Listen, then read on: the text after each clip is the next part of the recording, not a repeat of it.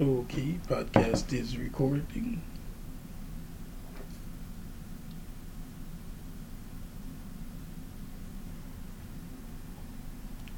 Intro song.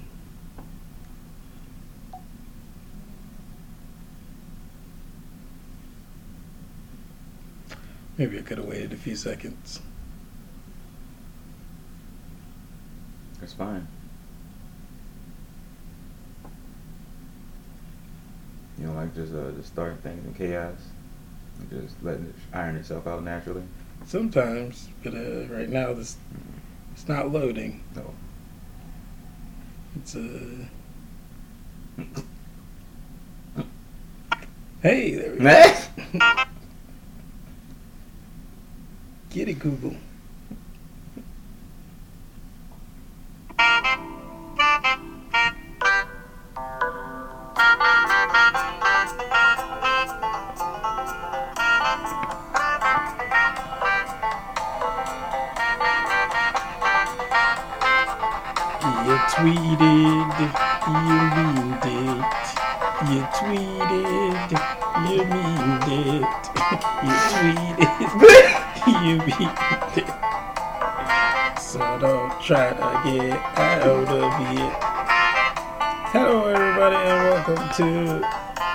Another episode of You Tweeted, You Meaned It. I am your host, Lord Byron, also known as also known as Black Rocker on Instagram and Lord Black Rocker on oh fuck that up. Also known as Black Rocker on Twitter and Lord Black Rocker on Instagram. Uh, this is an episode um, number 81. Uh, this is you tweeted you mean did episode 81 balloon. Uh, welcome. Uh, I have a guest here with me. Uh, welcome in uh, James Germain. Hello, all who is listening. I am James Germain. I don't, I don't, I wish that I was like Byron Professional and had uh, your hashtags ready and your your acts. Meant, I don't know any of mine. I don't remember them. Just look up my name, James Germain, with a G, no E at the end. Uh, it and you look for my face. Like I don't know, I'm pretty. I don't know. you don't remember your, your Twitter name? Passion underscore pitiful. It's a play on the uh, the band Passion Pit. I'm not a fan of the band, but I like the name, and I'm a pessimist by nature. So I thought Passion Pitiful sounded like a good Twitter handle. Makes sense. Pretty cool. Passion underscore pitiful. I'm on there on Twitter uh, twice a year. But I'm on there every day looking up Ugandan porn. But I mean, as far as looking up mentions and keeping up with people, twice a year at most. Uh, I only get people trying to sell me things on inboxes. I never get people trying to give me uh, work or pussy. No, it's just trying to sell me things. That's why I'm not on Twitter. I'm gonna shut the fuck up. no, that's pretty cool. Uh, it's a unique Twitter experience, although, like, I Cussing, don't. by the way? No, that's cool. Cussing is fine.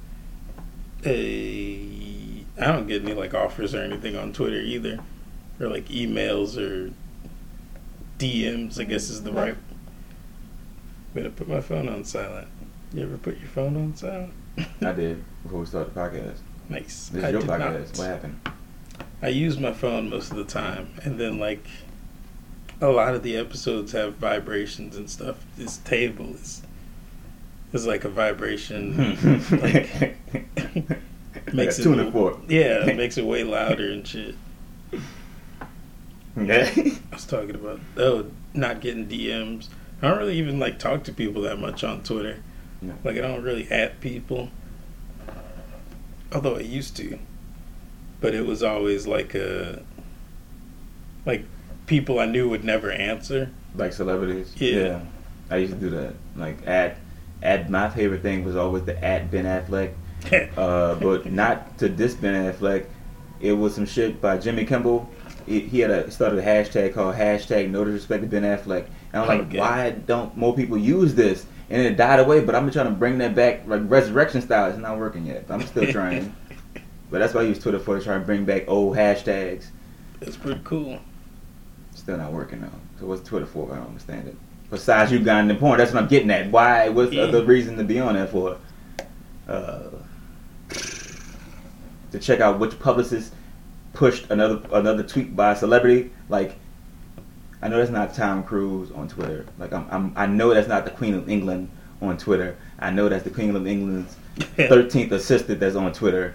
I know that's not Yeah. actual people on there. So why? Sometimes, like I think Trump's actually on Twitter. Oh, absolutely. You can't fake Trump. Yeah. Uh, you can't fake that character. He- that like some people have real accounts, but like most of it, corporate shit, or like a an entity is gonna be some random person. An entity? Yeah, like a corporation. Oh, right. Like uh, like Drake. He is now a company. He- yeah, he Drake. he's a- but somehow he still gets on the DMs. You know, I guess with girls on, on you know, like pretty girls, and that's how they get their shits. I can't wait. Have you seen Soulja Boy's Twitter? No. Not Soulja Boy. Uh, although he does do some Twitter shit, but like uh, Based God, Lil B, Lil B's Lil- Twitter. Well, I mean, I've been following Lil B for years, but I mean, like, I know of his escapades, but I don't follow him every day. I know recently he tweeted something. I know he's a very objective dude. Like, he always has opinions that that, that the masses don't agree with, and that's why people He- fuck with him. Like, uh, he was the only, one- Well, I, well, not the only one, but he mentioned something about there being a conspiracy out there, you know, in regards to, you know, Cosby or something like that. You know, Oh, He- wow. He, tweeted that or something. Could have been something major or something, but I know it was obtuse from whatever one it was going with, and that's why I like Lil B. I also that's why I like his music for that very reason. It's very different. It's, it, it, he makes music on his own frequency, Yeah, and if he wants someone to care to even try and get into his frequency, then you won't get it at all. Like you listen from the outside, you won't get his stuff at all. I respect. Look, he has an album called "I'm Gay." yeah, uh, and it's probably it's his his best work. My thing, I think Oh, this is his best work. But it, he draw people in just for the title of it, because the word rapper, rappers don't rappers too cool to say Yeah. some shit like that. But he put it out there, and it was hard as fuck. Like he that album could shoot Fifty Cent's "Get Rich or Die Trying" album in the face, cold blooded. Wow. That's how cool his gay "I'm Gay" album is. But no respect to Fifty Cent. I don't want no smoke. I love Fifty Cent. I don't think I've heard the album, but I've most likely heard at least three songs That's yeah. from it. It's incredible. Three, three songs, I'm pretty sure they were, they were dope. I remember he's famous for like, what do you do, like a hundred track album? I'm not a hundred track mixtape or something crazy. I think so, um, and I think it, the the recording was in succession. Like I don't think he had that Oh, many damn. breaks in between it. Like Okay. like he's the kind of person that'll get in the studio and, and lock himself in there for weeks, for months until some shit is done. That- like that's how much of a, of a, of a art of a rat he is to the art. You know what I'm saying? Like he's really about the art, man. Like he's about the flashy stuff too. But you can tell me getting the booty. I mean the booty. the studio it's all about the music and booty second. You know, yeah, yeah, yeah. that's what his name. is. That's what Lil B for. It's not for like Lil Brandon, Lil Brian's for Lil Booty. I, he started off. Really? This is this is his origin. Uh, his origin was he was a thirsty dude, Okay. and he used to go like he just want a little booty. Stop being so harsh with him. You know what I mean? He's he's a good guy. He just want a little booty. and then he went around and said, I don't like people call me little Booty, and he flipped it. He said, I'm gonna call myself little B. And that's how it started. And people thought it was like little Bitch. No. little Brandon, no. little Booty.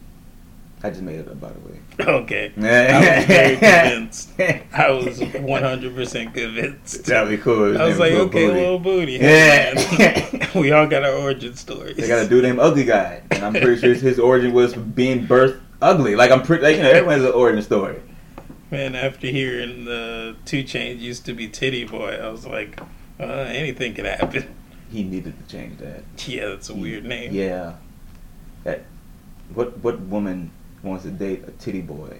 That's, That, you know what that means? nope.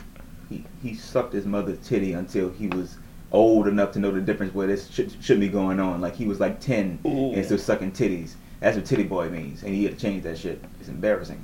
Yeah, that's that seems like more of like a not an insult, but like just one of those weird ancestral things that happens in, in like these these times. I guess I don't know. that happens on Earth would be better statement.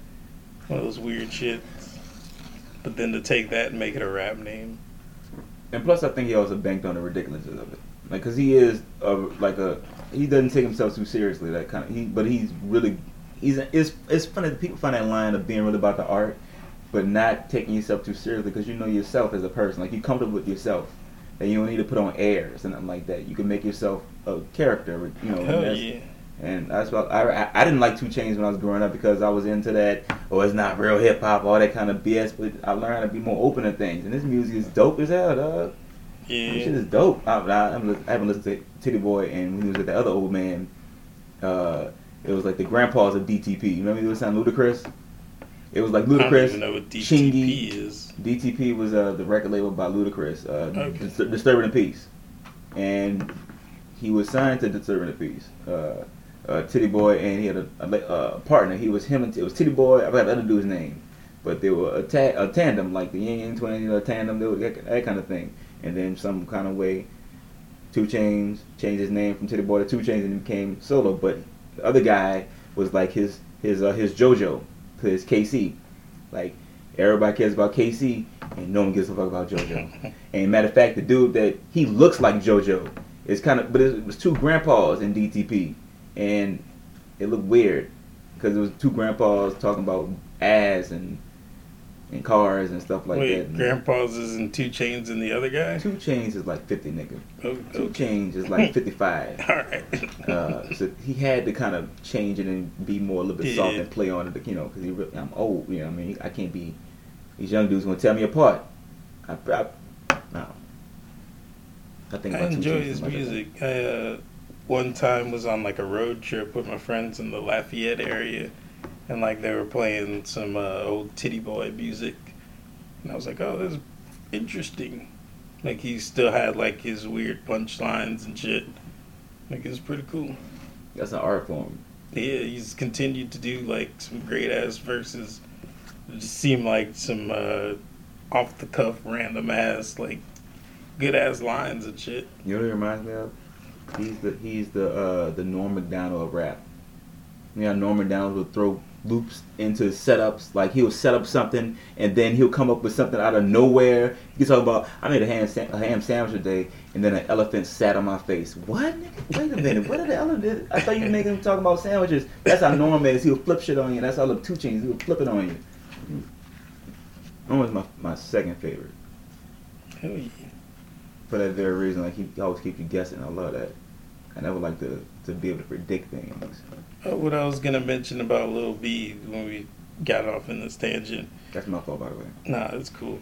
It was a cool tangent. But uh, like Lil B's real good on Twitter with like uh, getting people to participate and shit. I'm like he does this thing called Girl Time. I don't know if it's every day or if it's like a specific day of the week or if it's I don't know when or how the people know that it's happening. Hmm. But it's like hashtag girl time, and then like all the girls take selfies of themselves and send it Oh yeah, I've seen that. But Yeah, he, he keeps he keeps it it and shit. cute. He doesn't make it vulgar. Yeah. Like he may have like, Yeah. like some ass like, like thong, but just in appeasing the fans, just like interaction and shit, just like legitimate interaction to where he's retweeting shit and he's asking for information. People are giving it to him, and it's like that's some like uh, some pretty cool shit, like community type shit. And uh, so that sounds like fun, man. I saw. Um, I wish I was that famous so people gave a shit over the fuck. You know what I was It's talking interesting. about. It's interesting. Cause I feed them with random shit. That, that's like it's been waiting on. That's why I'm not on Twitter now. Cause no one's gonna care to listen. Yeah. I want to wait till someone, just one person cares. Boom. That's all I need. I have followers and shit, but I still feel like nobody cares. because everyone's trying to get their tweet out there. Everyone, that's what it is. Yeah. Is Twitter's a bunch of narcissists trying to, trying out funny everybody. You know what I mean? That's probably why I gave because I'm not into that competitive nature like that anymore. Like uh, to to have to make the next poignant tweet to get most retweets and all that kind of things because it gets there's a point when you don't. That's probably why. Because I get disappointed when I don't get the retweets I want, I get the likes that I want. So that's why I probably stay away from it. Wow, I'm doing therapy on a podcast right now. I just there. Oh, Podcast therapy. Uh, Get it here. You tweeted you beat it. nah. Your podcast therapy. yeah, But that's cool. I saw one thing with Lil B, and it was so cute because I don't know. I, I love women, man, and they had the, the he had the I love Lil B on the on the on the on, the, on their toes on the and they were Like doing the that, and that was just cute. Everybody was just posting pictures of Lil B on their toes and stuff like that. That was like cute, and he like that's that's some really inventive. That's some ingenu- ingenuity right there on how to Yeah. be on Twitter and be interesting. Yeah, how to move the crowd. Yeah, that takes a real a real art form to know how to not not work the crowd. It's like using them to involve the crowd, make sure Yeah. they're incorporated, and they don't they don't feel left out. They don't feel like their investment is a piece of it means nothing. True. It's Uh, like you have, uh, or they have like a shitload of followers. It's like, what are they doing with it? Yeah, some Like, people don't don't appreciate them. shit. Like Yeah. some people just go in there and market themselves. They're just going, I'm gonna be here, this, that. Come buy my shit. Come buy that. Instead of just saying, hey, how about saying hello to your fans or you know every now and then. Hell yeah. give them something interesting because a lot of fans they follow you and they realize what they may be going through. And they may admire your art form what you can do. And giving back to them just by saying hello or giving something funny like it makes their day. And that's some people that's all they have. Is the people that they follow the people they they, they they're entertained by. And people can look at it like it's sad like it's a sad existence but it makes people happy, man. Like just let people be happy. And but that's responsibility to be in that platform. You have to know you're responsible. for People's like people are a bunch of messes, man. That's a bunch of emotional messes out there. And if you don't, if, beefing and yeah. And if you if you if you have a fan and you give him that that cold shoulder, he'll go kill himself. You gotta It's watch definitely possible. I, uh, I wanted to bring uh, the topic to myself and then also to uh, a comic that used to be in New Orleans and shit. But, uh, like, I like the, the, the stuttering and shit. I like the fact that Twitter is, like, secret for me right now. Like, I can say shit on Twitter and, like, nobody cares or Mm. whatever. So I like that fact because like I could, it it allows me to use Twitter in like this secret public way. So like it's uh, I'm throwing shit into the void, but it's not like meaningless for me, but it is meaningless for most people. So like I get to stack up my own meaning on what it is and like change what it means, and I get to have like a freer vision and shit like. I never had to apologize for anything I've said on Twitter. And like this podcast is a documentation and like I've said some crazy shit on Twitter. Mm. Like just ranting against people. Like used to have problems with like different sorts of peoples and like religions and stuff. Used to rant against preachers and like Yeah, I heard about the infamous beef you had with, with Joel Osteen. How he came to your house and he kicked your dog in the face and said, "What you gonna do about it, my son?" Yeah, yeah.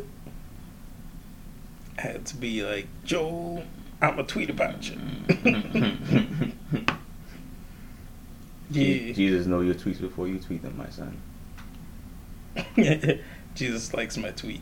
that would be cool if Jesus retweeted some shit.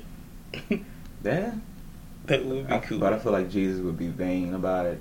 He'll only repost things that's positive about him. Yeah. Like I love Jesus. He'll repost those, but when it Yeah. says Jesus ain't real, he ain't gonna post that. He'll probably shun you or something like that. He'll probably ban you from Twitter. I It'd feel like Jesus funny. be petty. It'd be funny if he only retweeted quotes of himself. Nah. People quote Jesus and he's like, retweet. 50 Cent just, just tweets his lyrics to his songs. Hashtag many men. Oh, that's not hard. I'm gonna shut up. But yeah, recently uh, there's been a news story. I'm gonna pull it up on the computer to get uh, visual. Now I was scared of this, of news stories and stuff like that, because I'm not, I don't know what's going on in the news, and I, I always knew that it'll be like a disadvantage, especially I would have to say, let me go read this article right quick before I comment on it, type of thing. But Nah, I mean this isn't a I don't take the importance as the actual news story. I take the importance as like what I had just previously mentioned, which is why I, I said I'm gonna mention myself and then this guy because it's like I'm relating it the news stories. To, what the fuck? This guy's nodding and shit. It's fucking weird. It's kind of adorable. I want to see him nodding to what I'm saying. Ah. Fucking GIF on Twitter. or GIF, however it's pronounced. Anyway, uh, like, I mentioned it and I set it up in such a way because, like, the news story is something in itself, but the way it relates to me is, like, what I find important about it. Mm.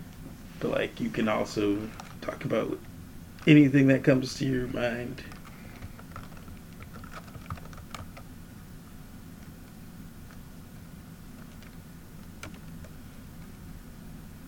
Mm, I should look up the name.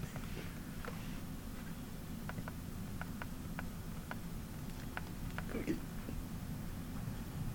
Before before we get to that, they had to argue about a little girl being kidnapped and stuff like that.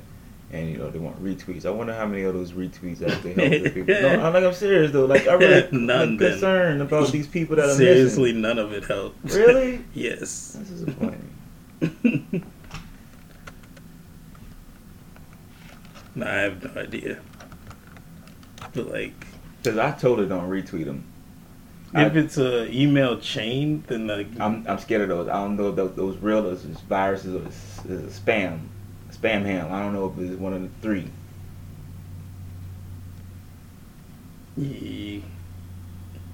Is this person really missing, or are you trying to get into my bank account? I don't I don't know which one it is.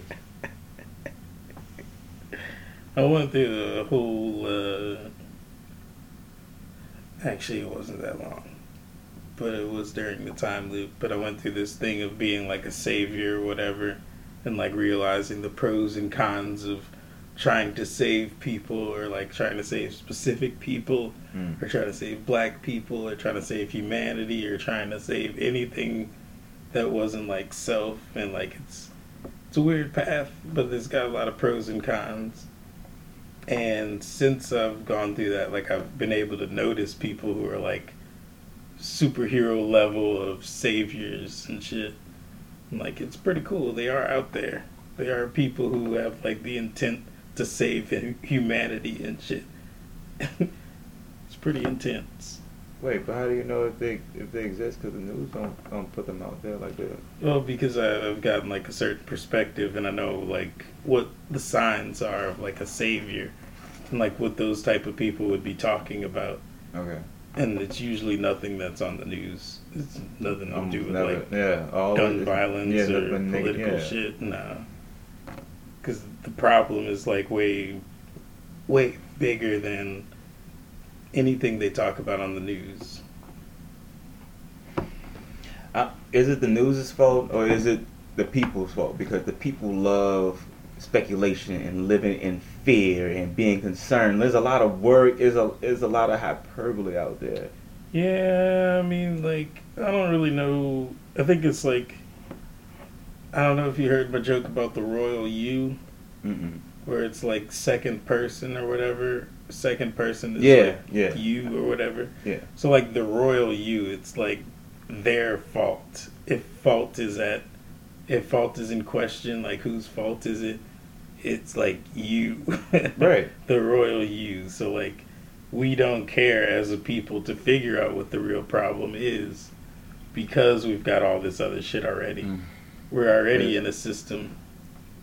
So like, I mean, some people know the main problem, and some people are already working on it Mm. but it's like the news is not where it's at because it's some spiritual shit. It's like connecting the spiritual and physical that we're not doing, and that leads to all of the weird shit that we're in. But this article has almost nothing to do with any of that. I figured as much. it's less expansive than that. It's just about me feeling uh, sad that Twitter is possibly being less of a safe space. Really. Yeah, so this guy Andrew Polk uh, tweeted, "I hope Damon Green gets shot in the face as soon as he leaves the arena." which is looking which looking at the citywide stats is like thirty seven percent. He tweeted that tweet and he got like fucking YouTube fame for it. Where like verified people are pulling up the tweet and like shitting on him. Fucking this basketball player or whatnot. and yeah, you said this bad. Said, man, fuck you. Also, his, his name is uh is uh Draymond Green. Draymond. Okay. You didn't you didn't you didn't put the nigga emphasis on the I did not. the, the nigga I said the boy that shit spelled Draymond. He sounds like a like a like a Digimon. He's not only he's a green, he's Draymond Green. But anyway. Is like Draymond. Everybody loves Draymond. Not this guy. He wants to fucking shoot Draymond. But I get it. He was probably making a joke, and people took the joke and Yeah. you know, ran, ran, yeah. What now is he? I don't know. This Andrew Polk is he a fan of basketball? Because you know how He fans talk about they, basketball you know. But he's also like a, I'd say a really good comedian who like makes jokes like that, like fuck this scene that I'm in and fuck everybody and like that's his style, where he just makes fun of shit Yeah. And like. He, he even posted a pol- an apology on Twitter and shit, Okay. and people are like, "Nah, fuck your apology." And Did it? I, I didn't see. Probably didn't try to explain himself. But I mean, like, if, nah, at this point, people still don't get trolls. Like people don't get trolling anymore. Like For I don't, like people never understood what troll. Like there's an art form. Kanye is trolling right now. Right, How do y'all not get this? I have Kanye tweets too. Wait, and I need to read this because cause I'm mad that if there was a punchline to it and I missed it. Uh, the Kanye tweets or no, the Draymond. article? wait, it, no, it was. Hope Draymond Green shot in the face. Oh, because he was in New Orleans and the murder rate is so high here that Polk was like, "There's a 37 percent chance he will get shot."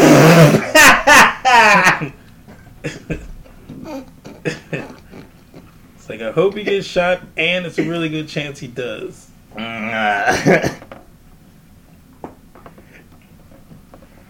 but that's that's still harmless. Come on now. For real.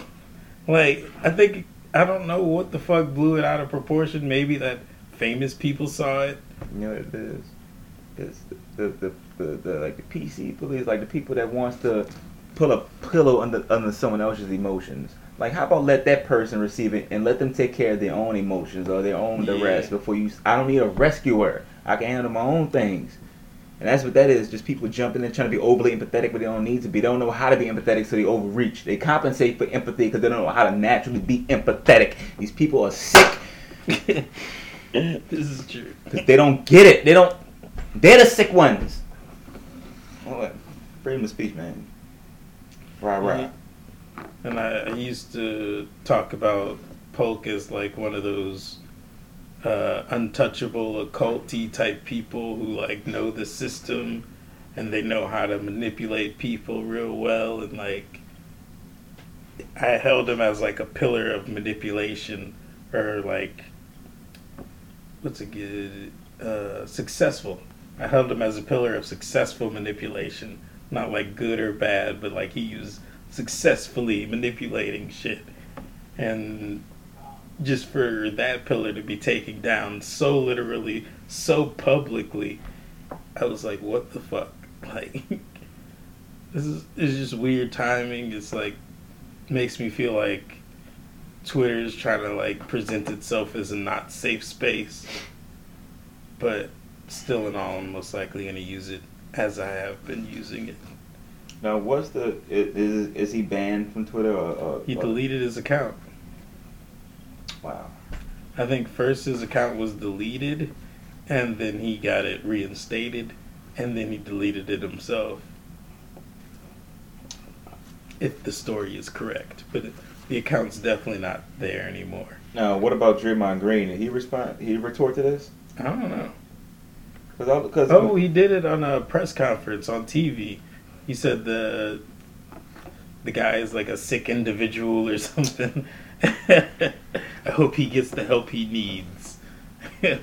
I thought that that was a response to Charles Barkley. oh shit! Really? I- you saw it? because Charles Barkley talked about he wanted to punch Draymond Green and you know, all Oh. that kind of stuff. Because he, for some reason, Charles Barkley doesn't like Draymond Green. He doesn't like his game. He says that he's too feisty, too Eric, you know, rah rah rah, you know. But like Charles Barkley was in the meat of when everything was rah rah in the NBA. He was in the NBA from the late '80s to the '90s, like throughout. Even before they, and the NBA was hard then. Like they actually went in, they mosh pitted in the NBA. Like there was like actual mosh pit over your face, and it, it- throwing elbows, actual jabs. And it was a clip. He went at Shaq. Uh, he Shaq did something arrogant, and he went. He pushed Shaq. He was like, "Shaq, what you doing, man?" And then Shaq got up in his face, and then Charles Barkley looked up as if he just saw King Kong for the first time. Like he didn't think that King Kong would actually fight back. Like you throw a pebble at something from far, you think that shit would throw a pebble back. And Shaq went up and whooped his ass. Like like Charles Barkley. Cha- Charles Barkley's a pussy. And the fact you go up to this man, how hard he plays, and you shouldn't, you have no talk. But that was that was how I started. Charles Barkley said, "I'm gonna punch him in the face. I'm gonna fight him." And then Draymond responded like, "Let his old ass come and fight me." He washed up and done. But I thought that was all because of Charles Barkley. I didn't know it was because the tweets and things. The and There was one thing. There's a literal press conference. Uh, I'm gonna play it. I hate to I hate to make enemies, but you know, maybe he's a dumb jock. I don't get it. I don't know. But I mean, I saw him read his mean tweets on Jimmy Kimmel. Oh, really? and he's laughed at his at his mean tweets. Like he he laughed at, at people who, who maybe that was too maybe that was too mean. I don't know. Boop boop boop boop. Hey, scrolling through this shit. Scrolling through Twitter.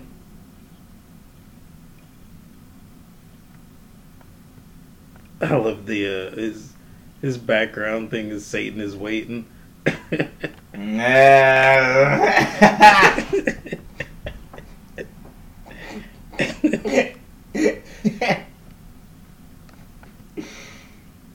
Ah, fuck it, man. you know, it still hit me. That's that's a damn good joke by Andrew Polk. I guess a damn that's a damn good joke. It was a good joke. Um, do I really need to find it? Now, let me tell you something. I, I, they, I think they may have a point, right? Now, say the laws of physics don't exist.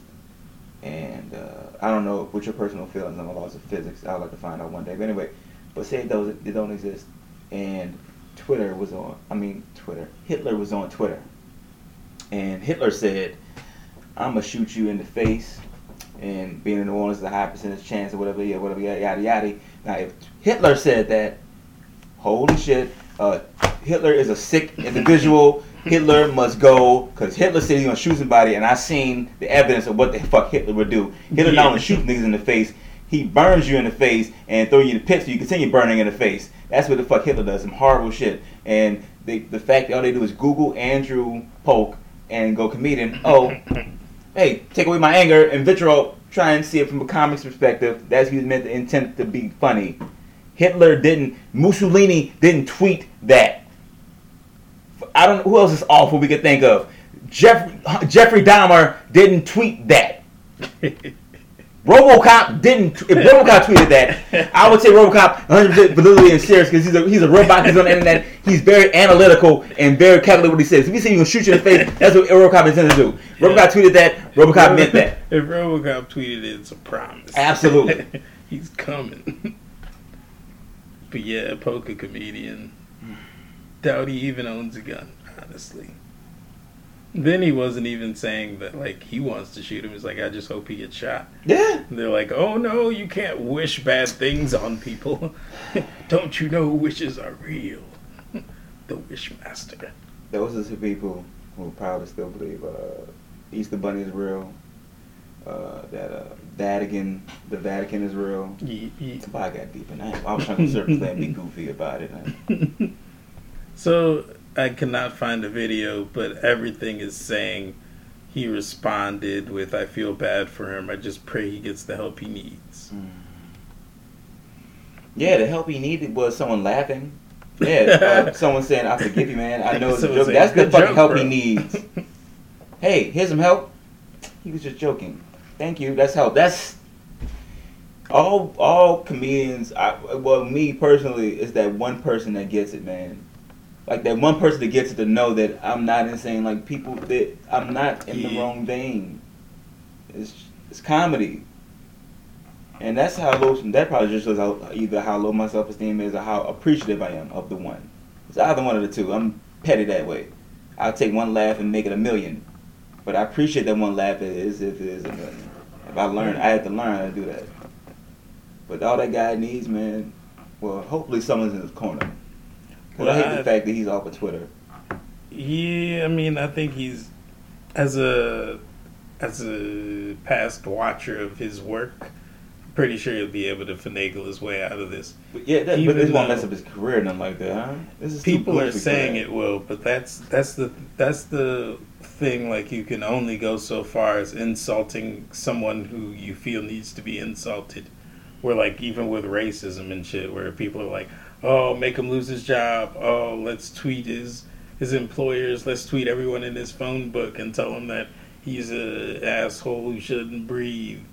But like that's all you could do is say like he should not have a job.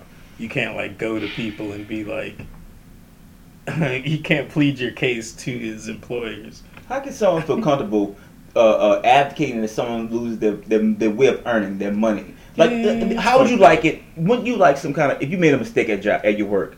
Wouldn't you like your, your boss to hey hey I understand don't do it again that's a warning slap on the wrist.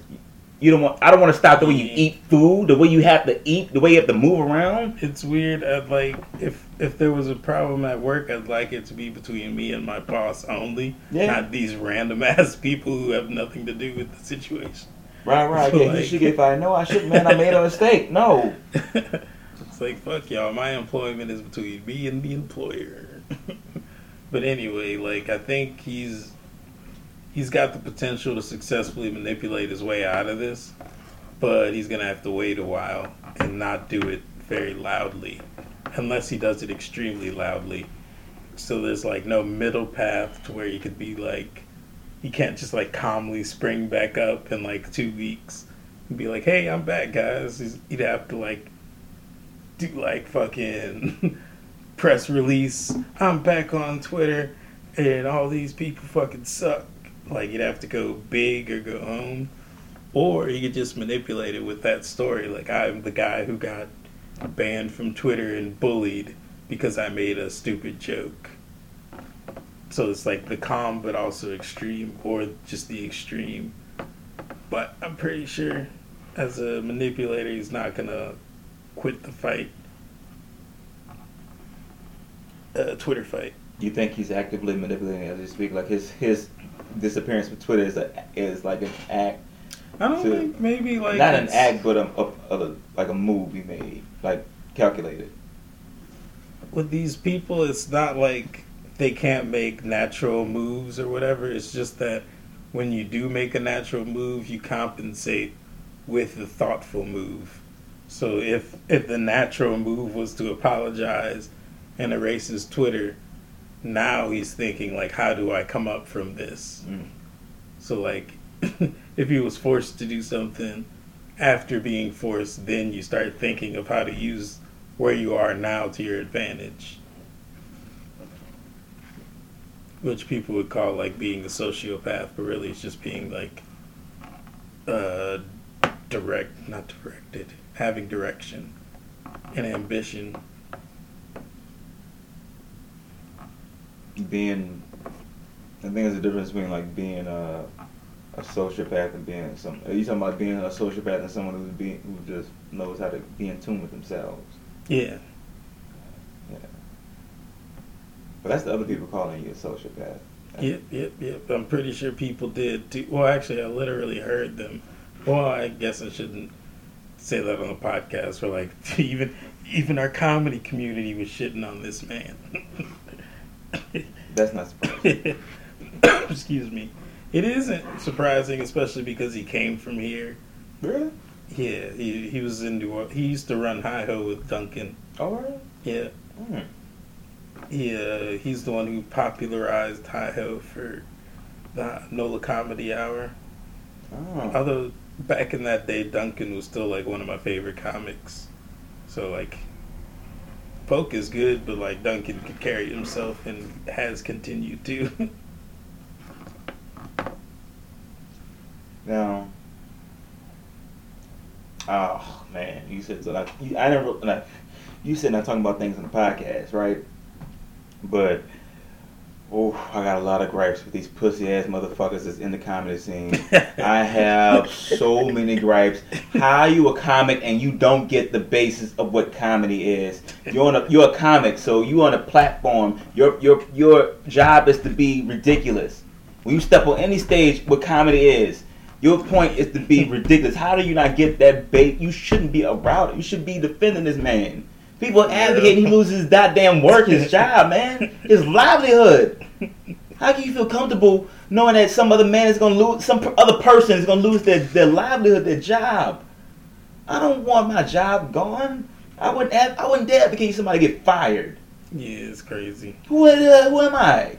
To advocate someone should lose their job, and I need a job to live too.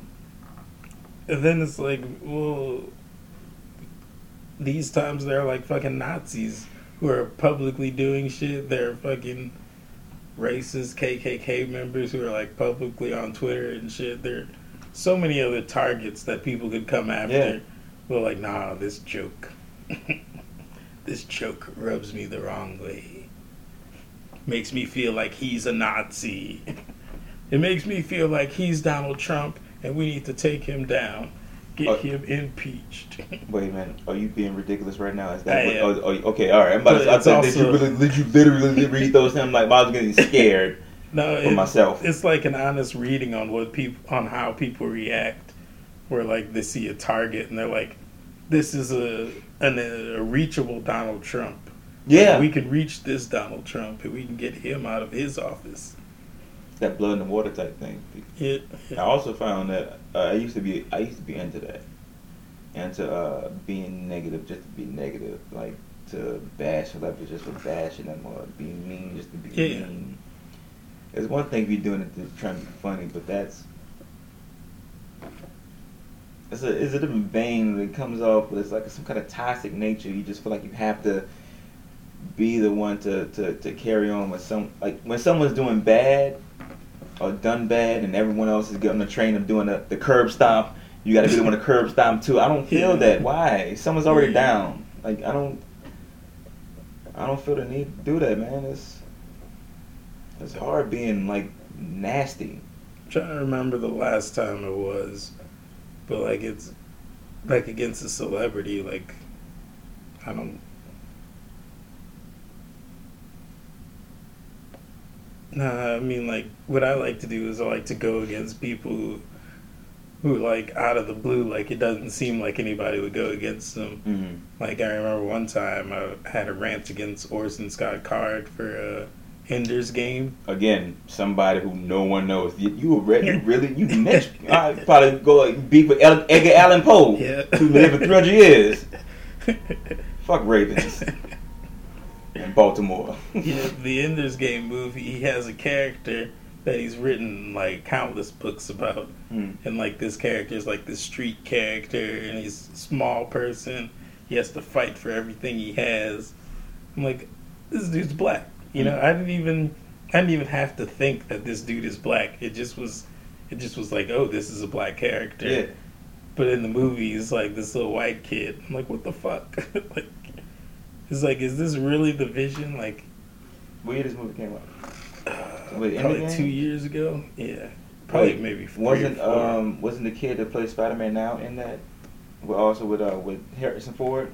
he uh, Harrison Ford was in it. I didn't know that the Spider-Man guy. He was the lead He the was lead in character. there. Holy shit!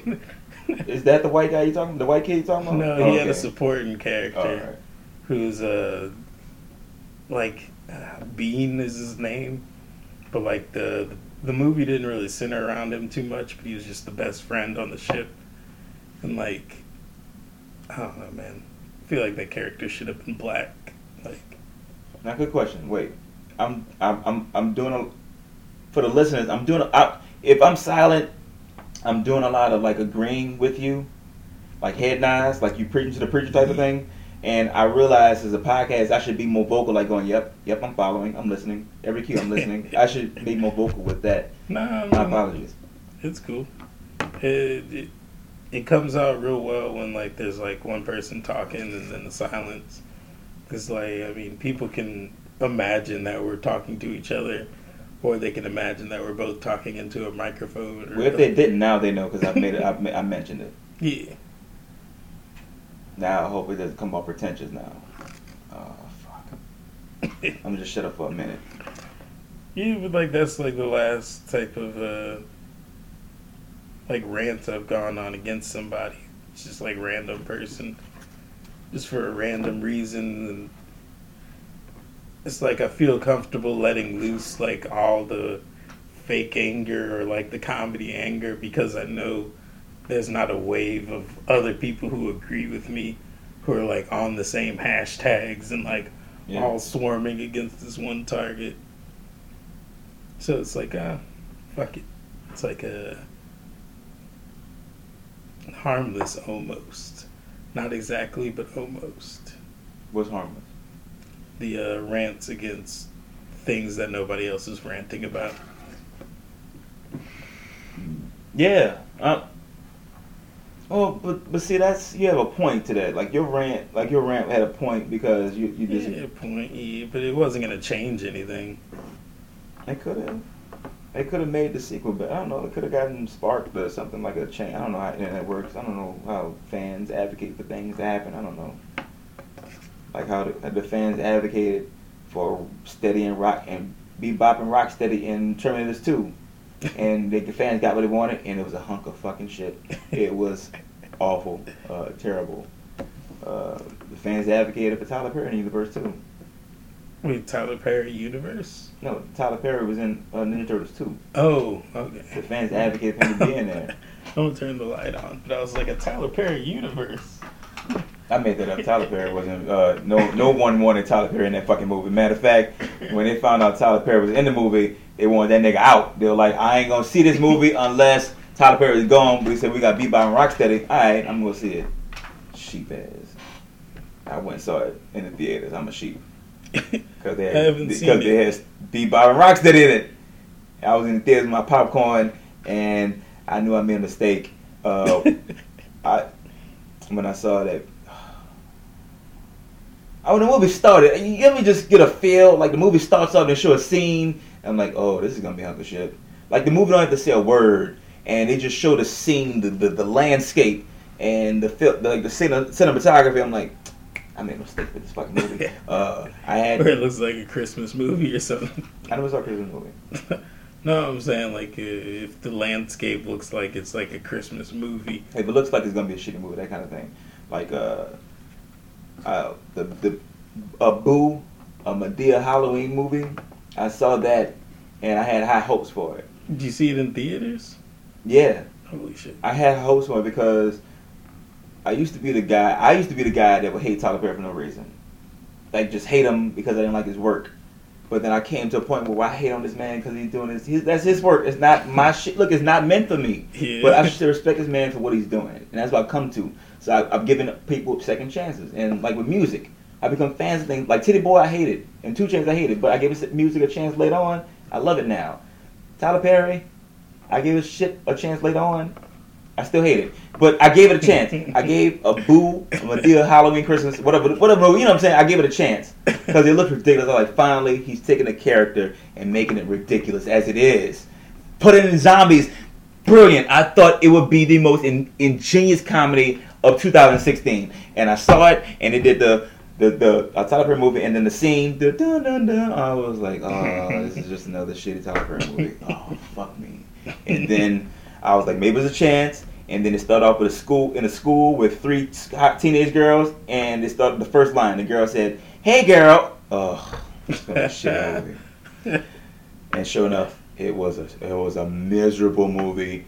Getting through that, and I'm a cheap ass, and I refuse to walk out and whip I paid full price for it because I refuse to go and to the to the cat. First of all, I got to stop the movie to go and to make a complaint They get my refund. That's ten minutes where I can just set my lazy ass in the theater and finish watching this hunk You get shit. refunds when you leave. if you leave out early, Oh you, they'll, they'll refund you. They'll like refund your ticket or something like that. But I I've stayed in there gotten a refund. But I also stayed in there not because also I'm cheap, also because if I want to, if I hate something, I need full context of why I hate something. So if someone says no, it was good, I'm like, no, motherfucker, did you see the ending? I can, I want to have a blueprint. I want to have a page for page uh, uh, summary of why I hate something. If I hate something, I really hate it. And you want to test on how much I hate it, nigga? I have seventeen thousand thoughts on how much I hate something. If I really choose to hate something, so don't test me. Hell yeah!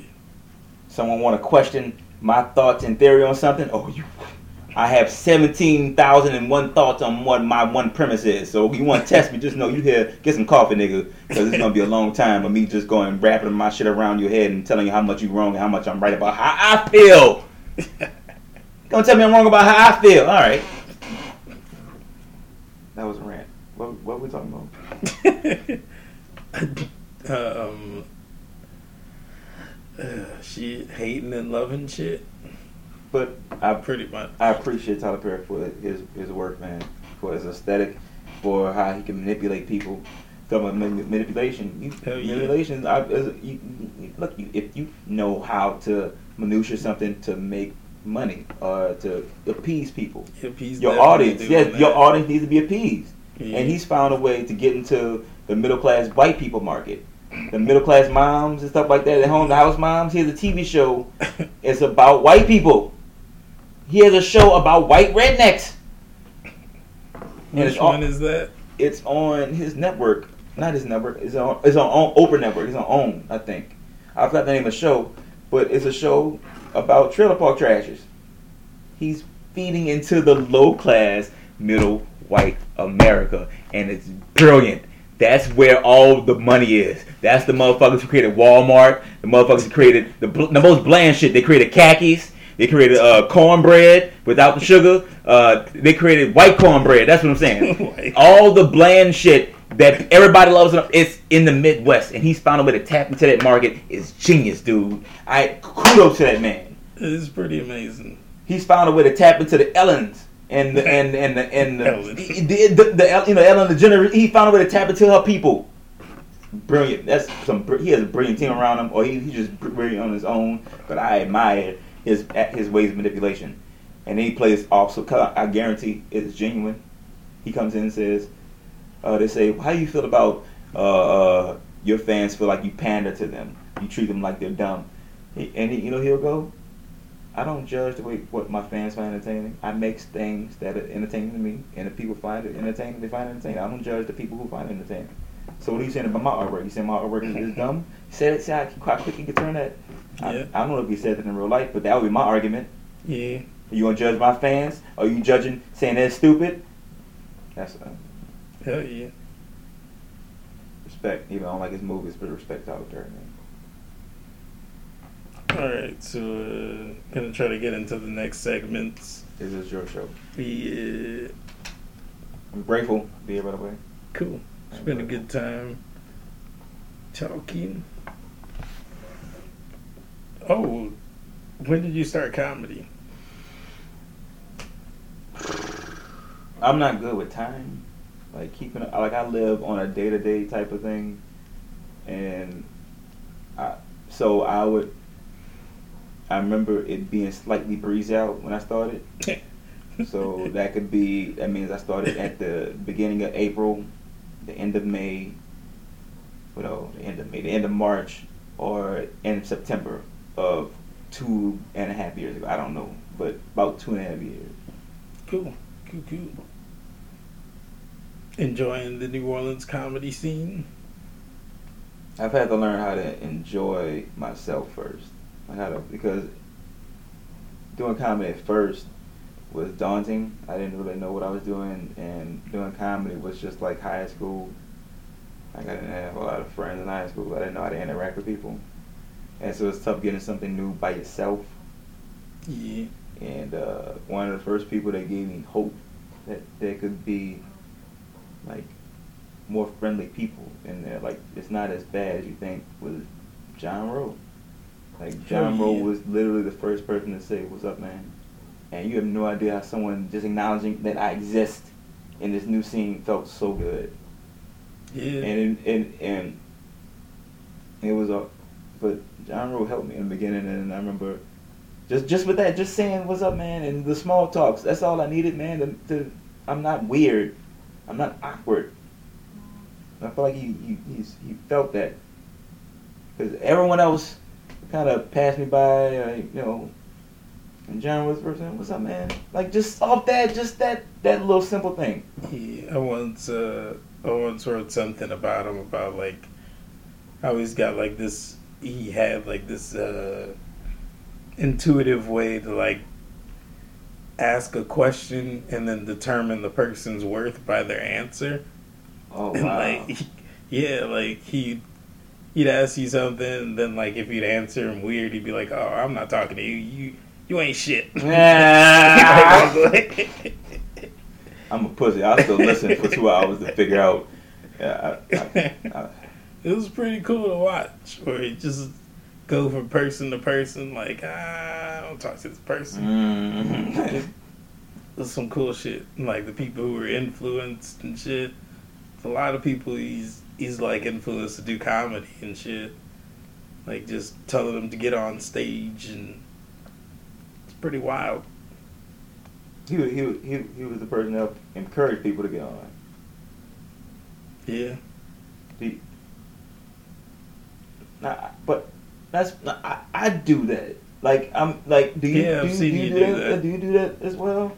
I do not. I, uh, I tell people to do it more, but it's not in this way that's accommodating towards them. It's just like uh, I tell everybody to do more mics. Mm. Then I usually tell them that I tell everybody to do more mics. Yeah. I'm like, oh, the only information, not the only advice I really have is to just continue doing it. I'm not really good I'm, at look, no, no, that is is a is a simple answer, and uh, I hope people take that to like to heart. Just the simple nature of just go out and do it, man. Hell It's yeah. as simple as that. My thing is, I, I have, see, I have to sit there and and cry with them for a minute, like really listen to their fucking their sob ass story of why they're fucked up and why they want to do comedy. And uh, I'm gonna get on. Just get up on stage, man. What are you waiting? Just go, do it. I'm telling you that first time you get on stage, it's like crack. I don't know what crack is, but I know that they're addicts, and there's a reason why the addicts is good. And Yeah. comedy just like you get on stage that one time, you you need that fix every single time, because all comics were narcissists. We need that appeasement. You'll feel it, but you know you got to learn how to do what you want to do with that narcissism. Hell yeah. Don't let that control you. But but that's a personal thing. But Yep, I've seen you. I guess the word is mentor. I've seen you mentor like at least three people. and I don't do it because I feel like I'm so I'm so gaudy or nothing like that. I feel like I have something to teach people. It's just because I wanted to give them what I wanted in the beginning. yeah. or what I would want. I want encouragement. Like I, in the beginning, I would have liked to have encouragement. Someone to tell me, man, it's all right. You just get up there and do, you know just do your thing, man. And let me tell you something. I got a feeling that some of the cats that I mentored, who are progressively getting better and you know, getting in books and shit like that, that they're gonna forget who the fuck first encouraged them. Who the mm-hmm. fuck they're gonna forget me. I guarantee mm-hmm. because I I know people all do. All they take one motherfucker to hate me, and then they're gonna follow that same oh fuck it yeah fuck. That's alright whatever man. I gave you the energy to get, be happy. Take what I gave you and just use the universe will, will give me something back. Yeah, yeah. I don't care. But I'm glad that people out there doing their thing, man. And it's it's amazing, man. It makes me wonder, am I getting better? Because these people, I watch them, and they are getting better, like in bounds. I was I was watching. Uh, I remember when AJ Bell first started, and then for what he is now, even his progression from two months ago, a month ago, incredible. Like that confidence, that the Yeah, swagger yeah, getting yeah. in. You know what I mean? Just an example. Not saying I'm cock block. I mean cock sucking AJ, but I'm just saying it's an example. No, it's a good example. Because I'm I'm cool with AJ. I just want you know. yeah. But I feel like AJ, he, AJ knows. Like we had to talk when he first went up. I didn't encourage him to get on stage, but we had to talk after his first set, and I was telling him, giving like saying how good it was, and I felt like I remember his first time getting on stage, he had a natural kind of uh, confidence, but you can tell he was rattled. You can tell it was his first time being a natural rhythm, and he, he had direction what he was doing. And I saw his eyes light up. He was like, "You get it." Like, yeah, man. That's all. That, like, if someone is in there that they know that they, at least one person gets it, that's all. That, and look at AJ now, man. AJ, yeah, Killing and shit. yeah, man. Getting applause breaks. And I'm not saying he couldn't build his own confidence, his own self esteem, but you can't tell me in the beginning that'll get your engine going, turning. Because I didn't does. get that, and I fell off. Because I didn't. I was like, well, nobody gives a fuck about me, and I fell off a minute. Um, but comedy kept eating at my. It kept pulling at me. I was like, it, it was months, and I was like, get back out there, man. Just stop it. And I remember when I went back out there, I was like, about to do comedy. It's been like a couple months. Went to uh, Black Labor House, closed down closed down. And I'm like, well, I guess I'm not doing comedy. And then someone told me Google, and then that's I Yeah. my high hole, and then that's how it all spiraled. Um, but when that, in that time, uh, when I stepped away from comedy from the beginning, and when I met John, and then that time away, that was in between when John passed on. And yeah. I remember when I came back into comedy, he was the one person that I was looking for, like the like the one person. But I didn't want to sit because I didn't know anybody. I know the acts, Yeah. so I just was I keep hanging around and I see John because I feel like if anybody we connected, it, you know, something, you know. But that was uh, I didn't find out until a couple months after start I started to get back into it. And I was I was cr- crushing, and I feel like I didn't even know him, but I felt it, man yeah. like like I just saw this person. Like this person gave me some self esteem. Like this, and he's gone. Gibb Hughes just handing out self esteem It's crazy. But he's also a very abrasive person. So like that's one of the things I liked about him is like his polarity was like off the charts. Where he'd be like borderline horrible person, but then also like one of the best people ever. Duality. yeah. The idiot. People can live in two in two planes of of nature, right? Yeah. I I I live that. Like I'm I'm a deep empath. But I cut that off and then then it cuts the motherfucker out. Well, that's not true. But the, there's there's there's a, a like I'm not saying that I'm cold. I'm more open as I've gotten older. But I guess the dual nature in me is trying to find that balance between not being too empathetic and and too soft, where people can just steamroll over you, and find that balance of holding my chest out and I'm gonna do what the fuck I want, that kind of thing. But I, I still care.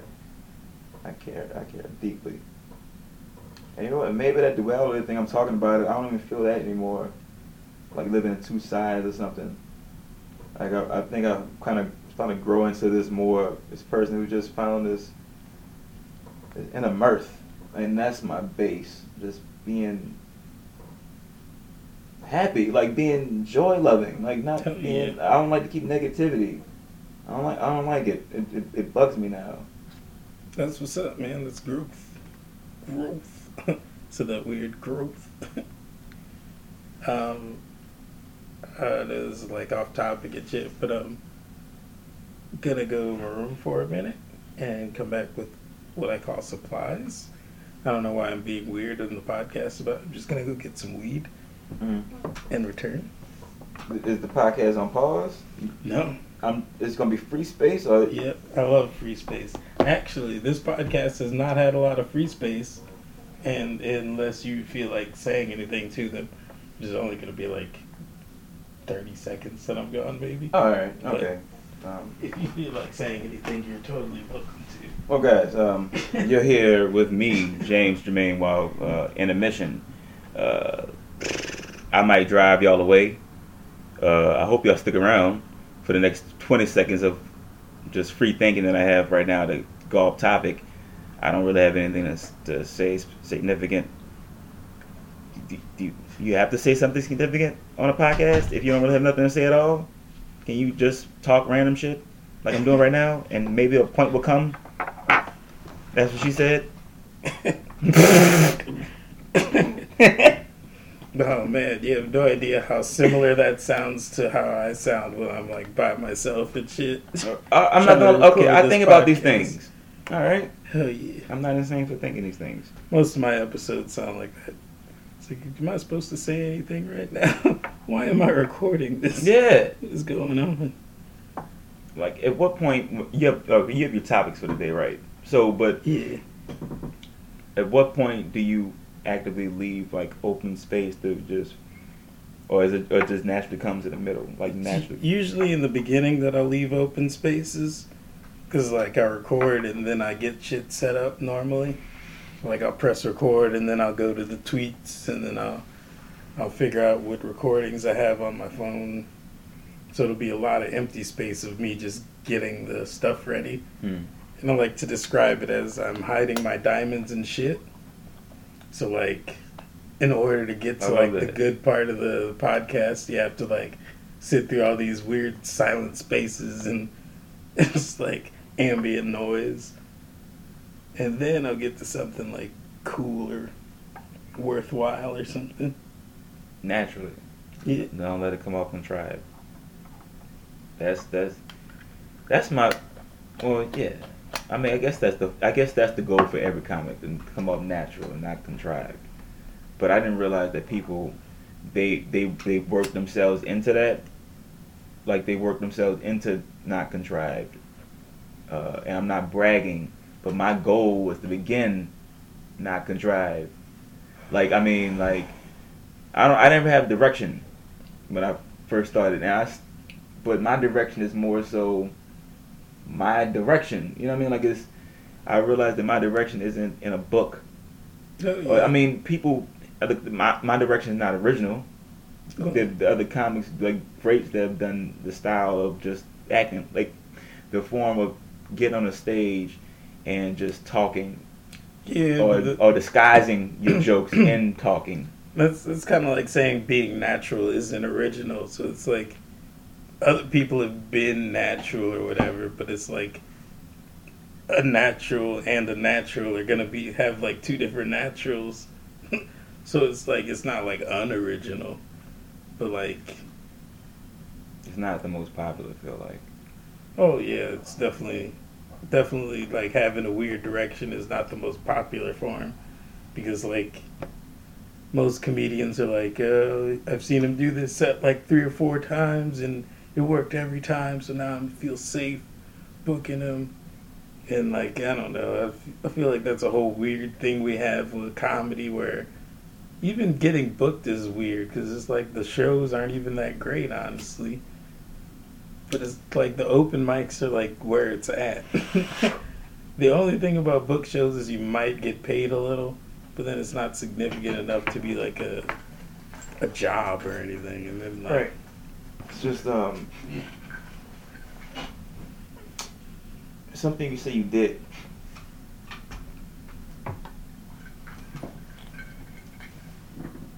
yeah, it's like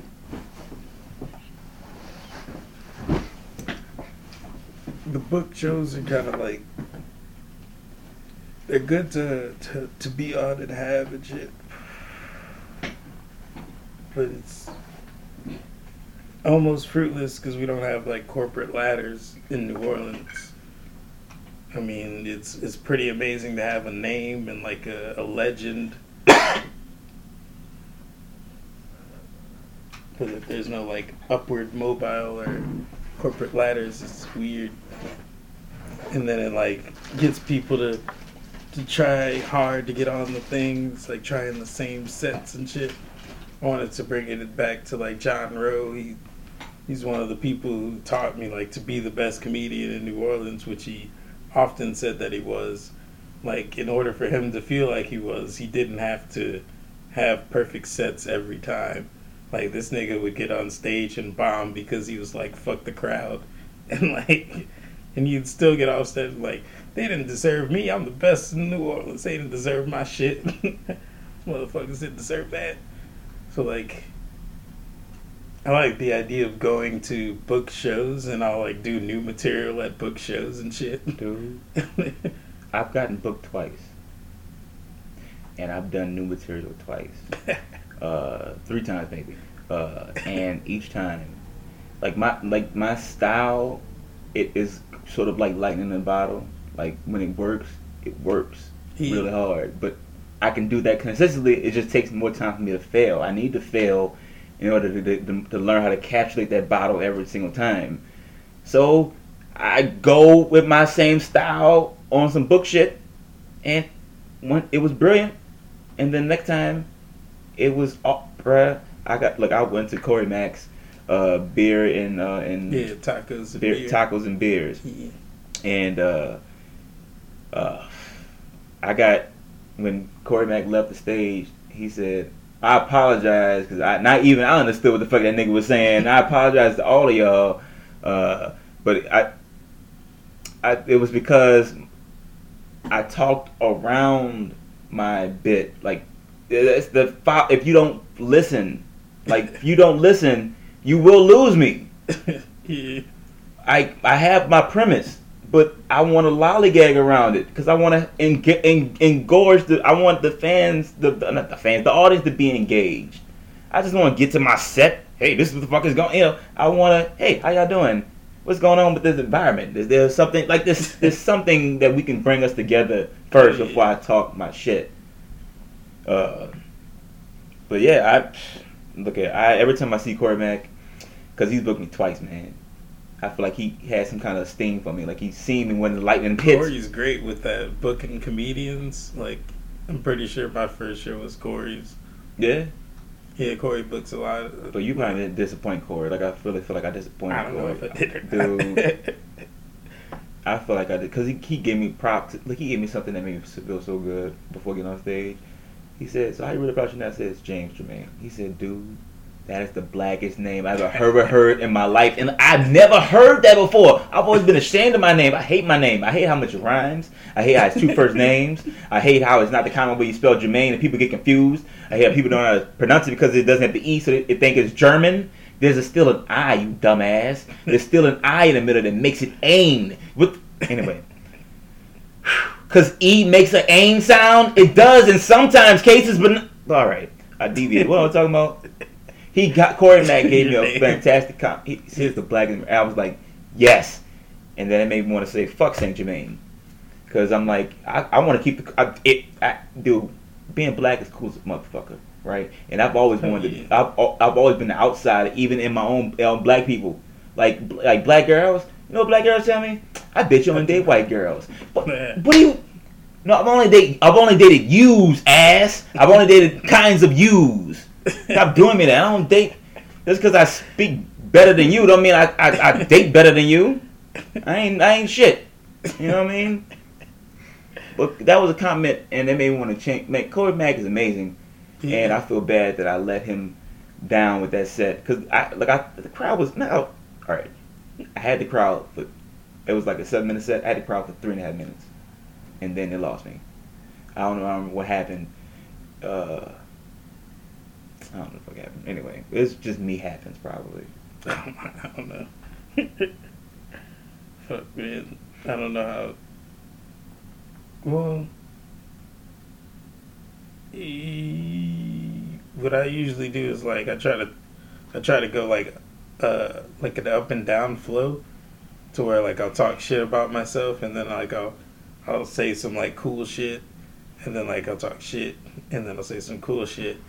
So like when I'm losing the audience is usually when it's time to like talk shit about myself and like no no no that's the opposite usually when i'm losing them i say some like expansive shit Mm. or some shit that might go over their heads or something and then they'll be like oh maybe i should be listening to what he's saying and then like i'll do like a dumb joke and then it's like i listened and then it was just a dumb Mm. joke and like, so like this roller coaster up and down type shit La that reminds me with the roller coaster. Like I would, I the last night, the last night's crowd at Hi Ho.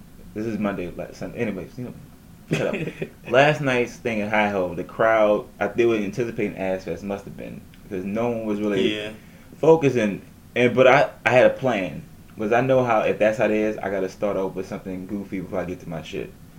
And uh, I have ADD, and if I lose track of what I'm saying for a second, and then get thrown in some shit, and then I'd be like, oh, uh, uh, what the fuck was I saying? And I was supposed to start off my set by talking about something, I, but I was I wasn't supposed to get direct to my set.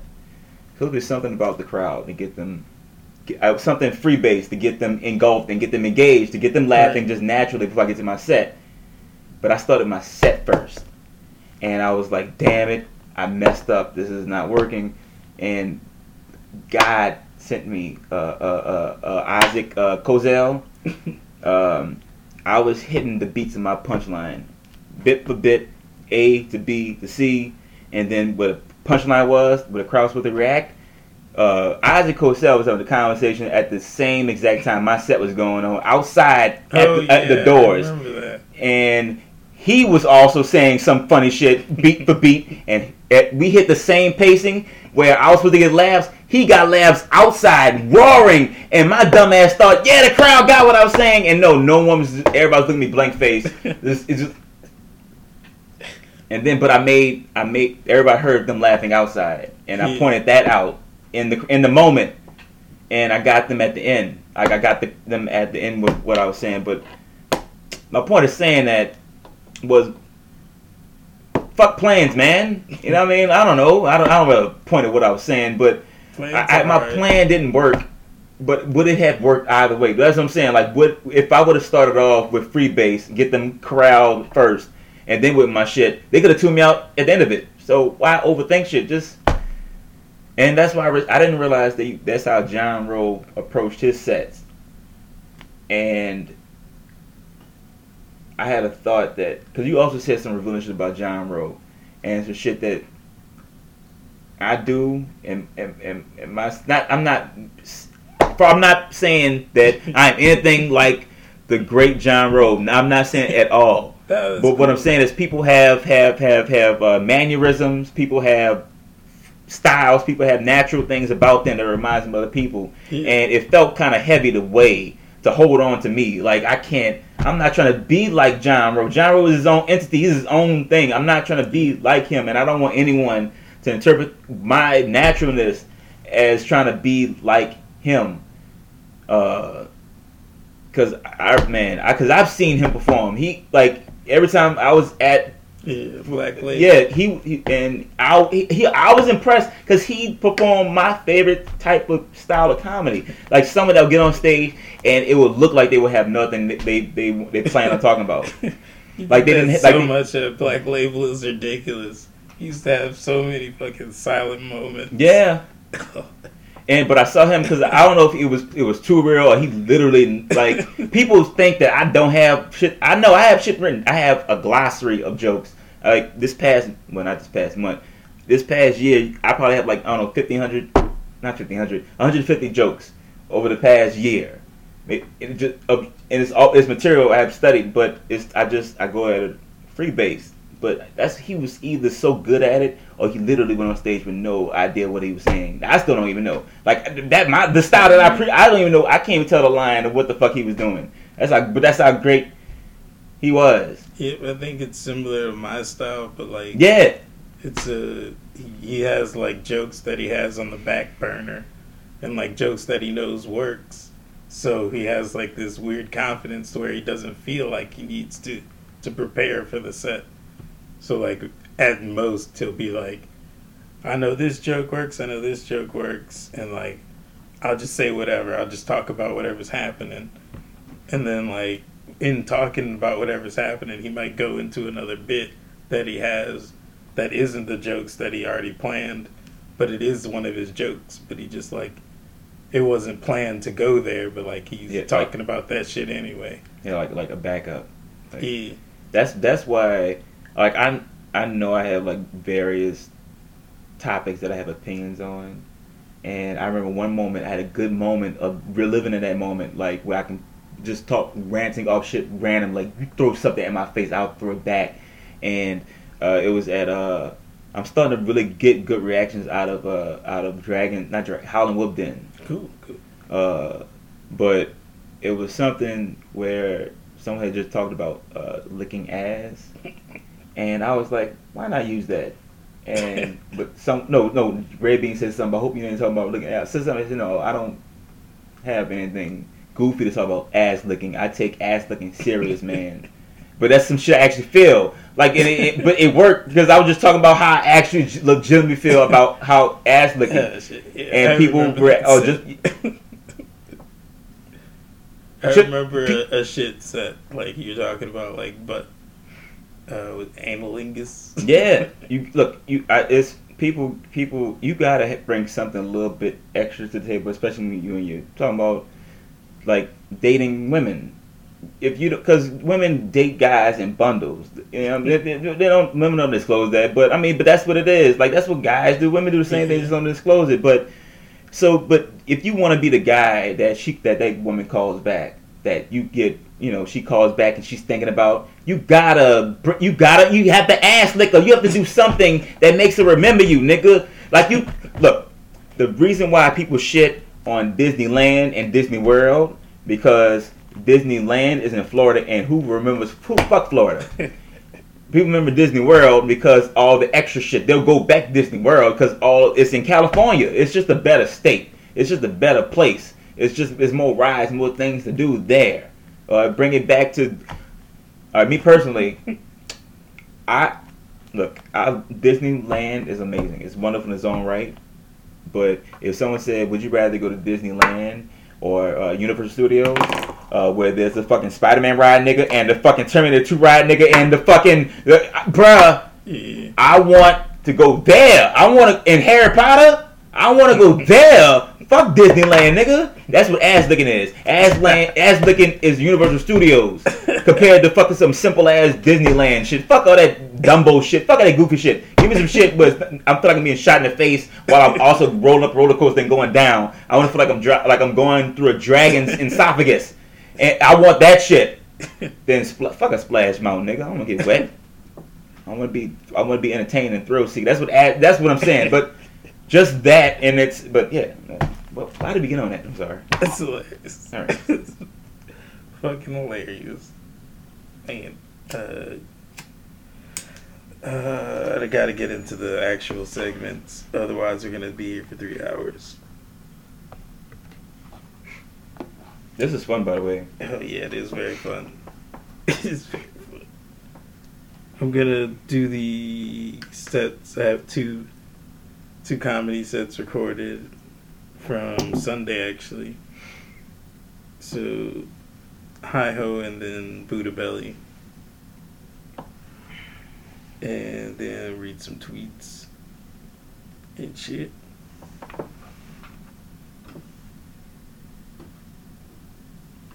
The keyboarding is usually not that good, not that great. Just a, a warning. I'm just gonna put the phone on. on no, I'll turn around. I didn't want to. I didn't want to. I wanted to be a professional podcast, and I didn't want to get into like. Wait a minute, dude. I gotta take a piss. Like you know, Oh, oh, like. I don't want to get. I want. I don't want to dis- disillusion it for the fans. I want them to think that we're here and everything is set up and we're ready to go. But I was about to actually do we need to move things off the table and move things. I didn't want to get into that. Nah, Uh, we're good. But you can also use the bathroom if you. oh no, I don't. I don't. Okay. That was just an example. I'm gonna hold my piss. Metaphors. I don't. I don't. I don't tell the audience on stage, hey. Wait a minute, two seconds. I go take a piss. Can y'all just stand there? that would be a great set, though, except the host would ruin. The host would definitely ruin it. if you were like, hold on, you guys, I gotta pee right quick. Just put the thing in the stand. You ma- you matter of fact, I'm gonna take the microphone in me with the bathroom. So, and, oh my, oh my lord. Steal it so the host can't ruin it. I'm no, I'm gonna take a piss and keep talking. Do I have the balls to do that? I don't know. That's a little. Uh, That's my idea, by the way. this is recorded and proof that I had first had the idea to do a set where I break in the middle of my set and go take a piss and bring the microphone in me with the bathroom. I take a piss while I do taking a stream of piss and also, you know, saying funny shit about the piss. Maybe I don't know. It'll come to me naturally. That's my shit. Don't take it. You do. I'm a, I'm a, I'm a step on your shoes. That's mad disrespectful. You disrespect me, I disrespect you back by stepping on your shoes. I'ma wait until you buy some fucking new shoes. I'ma watch you. I'ma wait. You steal my shit? I'ma wait. Watch you. Look at your feet. Three months. you ain't bought no new shoes yet? Four months. New sneakers? Yay. Yeah, I come from behind you stepping on the back of them bitches. You that I'm gonna step on the middle of your heel so you can't see it. So you go look at your shoe and think, oh, it's fine. I ain't get a scuff. And you get home, you take off your shoe. Oh my God, there's a scuff. Where did it come from? Me, nigga. Yeah. That's how you be petty. I'm sorry. What's the second we getting to? Your sets. Yes, perfect timing.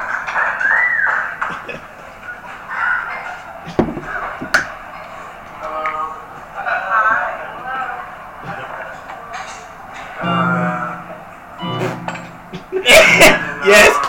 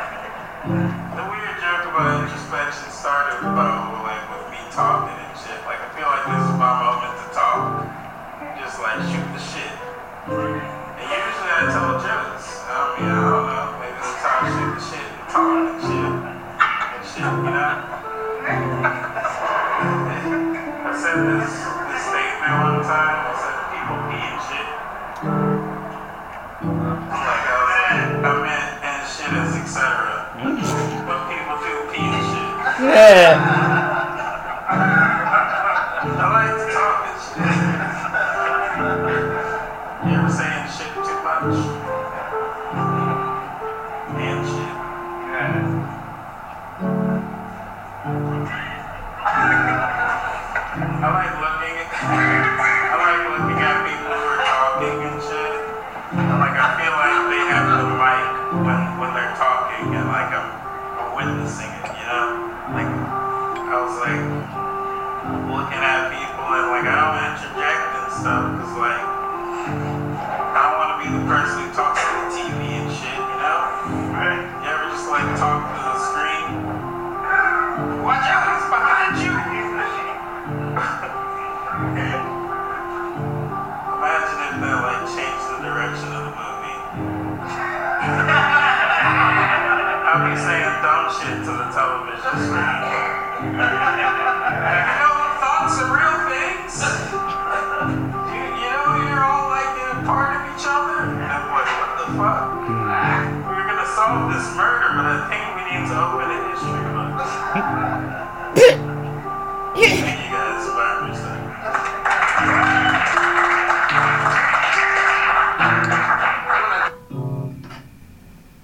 ADD.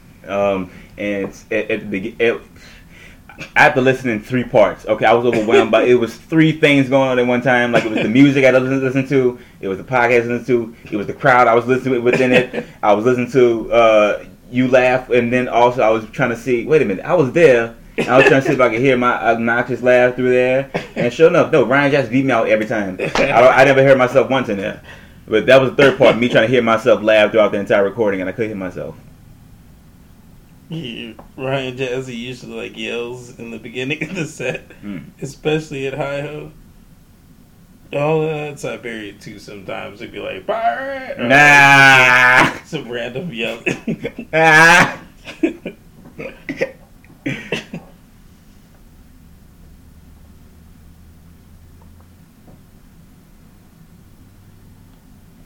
Changing sounds. Oh, by the way, the uh, the uh, the the bit. I mean, the part in the, within the bit about uh, uh, if it would be funny if uh, the words that you said on the screen would actually deter the movie or affect the movie. that that was Yeah. brilliant, by the way. I remember laughing in the moment, eh, but Cool. it was. I mean, like I. I that's what I was saying. I want to hear myself laugh at that bit because I remember laughing hard at that. I could hear myself. Ryan Jazzy beat me out. I was so disappointed though. But anyway, It's uh that was my first time doing that bit. I just honestly, uh, this is like a confession. I just now honestly realized I didn't have my tarot cards, and that's like fucking part of the show and shit. really? yeah, like I usually start with them, or I start and I'm like, what the fuck? I don't have the cards. But like this whole time, I like didn't have them, didn't even think about them. That's pretty fucking cool. This has been a tight ass podcast. Have to go get the cards to ask uh, ask about the, the set and shit. Or maybe maybe I just don't get the tarot cards. Nah, I gotta do spiritual warfare at the end. Well, while he's going to get his tarot cards, um, this is my first forte into the uh, tarot card portion of his podcast. Fans, uh, Byron Broussard, Lord Broussard, Lord Byron. Jesus, I, I fucked over that. Don't ever have me have to introduce somebody and they have uh, like more than three monikers. Like, if I got to introduce, I want to introduce like here's John Smith. He's on NBC. Welcome, you know, he's on been on NBC. Here's John Smith. If It is him. I gotta tell him. All right, he's John Smith, but he's on. M- he's been on NBC, and also you gotta mention that he's been on Comedy Central. He's also called Lord Timothy Smith III. He and you gotta tell me. I gotta give him a backstory. I gotta give him uh, what his upbringing is. I have to. You know how Spider Man has uh, multiple different names, like. I love Spider Man. And then a fan will go, which one? Nick, then he'll go, oh, there's Ben Riley. There's there's there's uh Miles Morales. There's uh there's uh 2009 Spider Man. There's Symbiote Spider Man. There's the Clone Universe Spider Man. Which Spider Man you mean, Nick? I, I just give me Spider Man. I don't give a shit about which. I just want Spider Man. I'm I'm yelling. I apologize. But that's what I'm saying. I, I was talking about how I messed up. I don't know if you you heard that I messed up. I was gonna say while we wait for Lord Byron to come back, fans, but instead that I said while we wait for Byron Bruce. I mean while we wait for Br- Lord Bruce. I mean while we wait for Lord. That's I messed up. That's what I'm saying. Indeed. These, uh, I got the uh, Fate Foretold cards this time. This is actually a card game that's like a tabletop game where you. I was about to say it's like Uno, but it's not like Uno. Have you played Tonk? No, no, no. Uh, about Pity Patty. Yes, I play Pity Patty. So it's a little bit like Pity Patty. You can tell you're from Belle Chasse. You're gonna Pity Patty anywhere else in the hood, nigga. Pity Pat. Yeah, nigga, yeah, it's man. not on Pity Pat. It's It's not even Pit Pat, nigga. It's All not right. even a Belle Chasse thing. I just have know. this. I, I don't know. I just like make everything like enunciated. Yeah, I, I, I got like how you call Draymond Green, yeah, Draymond. yeah, yeah. exactly. Draymond Lucifer the third. I was supposed to take hooked on phonics, but I never did. No. Yeah, this card game is like you match cards, but and then Hooked on each card, Ugh.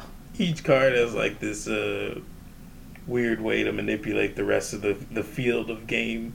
So like the point is to have a base card that's two colors, and you can pick one of the color, and the rest of your cards around it have to be like the same color, and then like there's this weird thing to win the game, but like that's the basis of the game. You get like five cards of the same color, and each card that you flip will manipulate the game and like change everybody's hand, or maybe it'll like be like an Uno thing where you skip the next person or Mm. some some weird shit. But that is the basis of these cards, and it's based on the tarot deck. So it's like a, it's like a fake tarot deck. Yeah, I, I they found a way. I like I, they found a way to market like Yeah, Turo, you know, like, and make it a card game. Yep, made it into a Like- card game. Ma- Is it is it that Christianity is lazy or they make money elsewhere? But why don't they have Jesus fucking playing They card games, Jesus playing card I games. want a G. I want the Holy Bible. Fate for all. I want that. I want, and I want my favorite card will be. I guarantee it will be David with the slingshot, nigga. I, do you know how cool it is to kill a motherfucker with a pebble, nigga? I want that card. Uh, I also want the Lucifer card. No, I want no, no. That's too. I want the Judas card.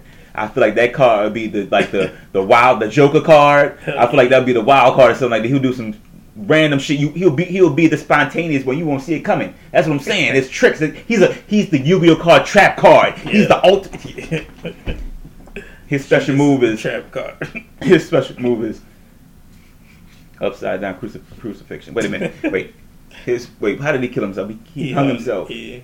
But he do, he did it in a dumb way. But he like hung himself upside down. like- something about a donkey or something, maybe. I thought it was something like he had a tree upside down and hung himself from the roof. he Chris Angeles. he did some wild shit. oh man. The- uh, oh, I was gonna say it could be called numbers. Ah, the Bible book thing. I can see it. No, I'm looking at it. Just numbers, and because it's not too obvious to the point, Yeah. it gets around it, and then when you get it, you're like, holy shit, nigga. It's like, oh shit, this is a Bible game. Dude, just, I can think about it right now. What you playing, son? Bible. I mean numbers, nigga. Wait, Bibles. Numbers. I'm playing numbers, nigga. You on that numbers? Yeah, I'm on that number, son. But, but man, what's your favorite number, son? Dog, I got the fucking, I got the Job, son. I got the Job number. No, it's the it's the special edition number forty two of Job. With it's with Job. It's like it's when Job made a bet with the devil. Is you know the story? Job, not not Job. The devil and God got into a bet, and uh, it was on Job's life. Anyway, the bet resulted in Job losing his entire family yeah, yeah. and I want the misery card. I I want the Job.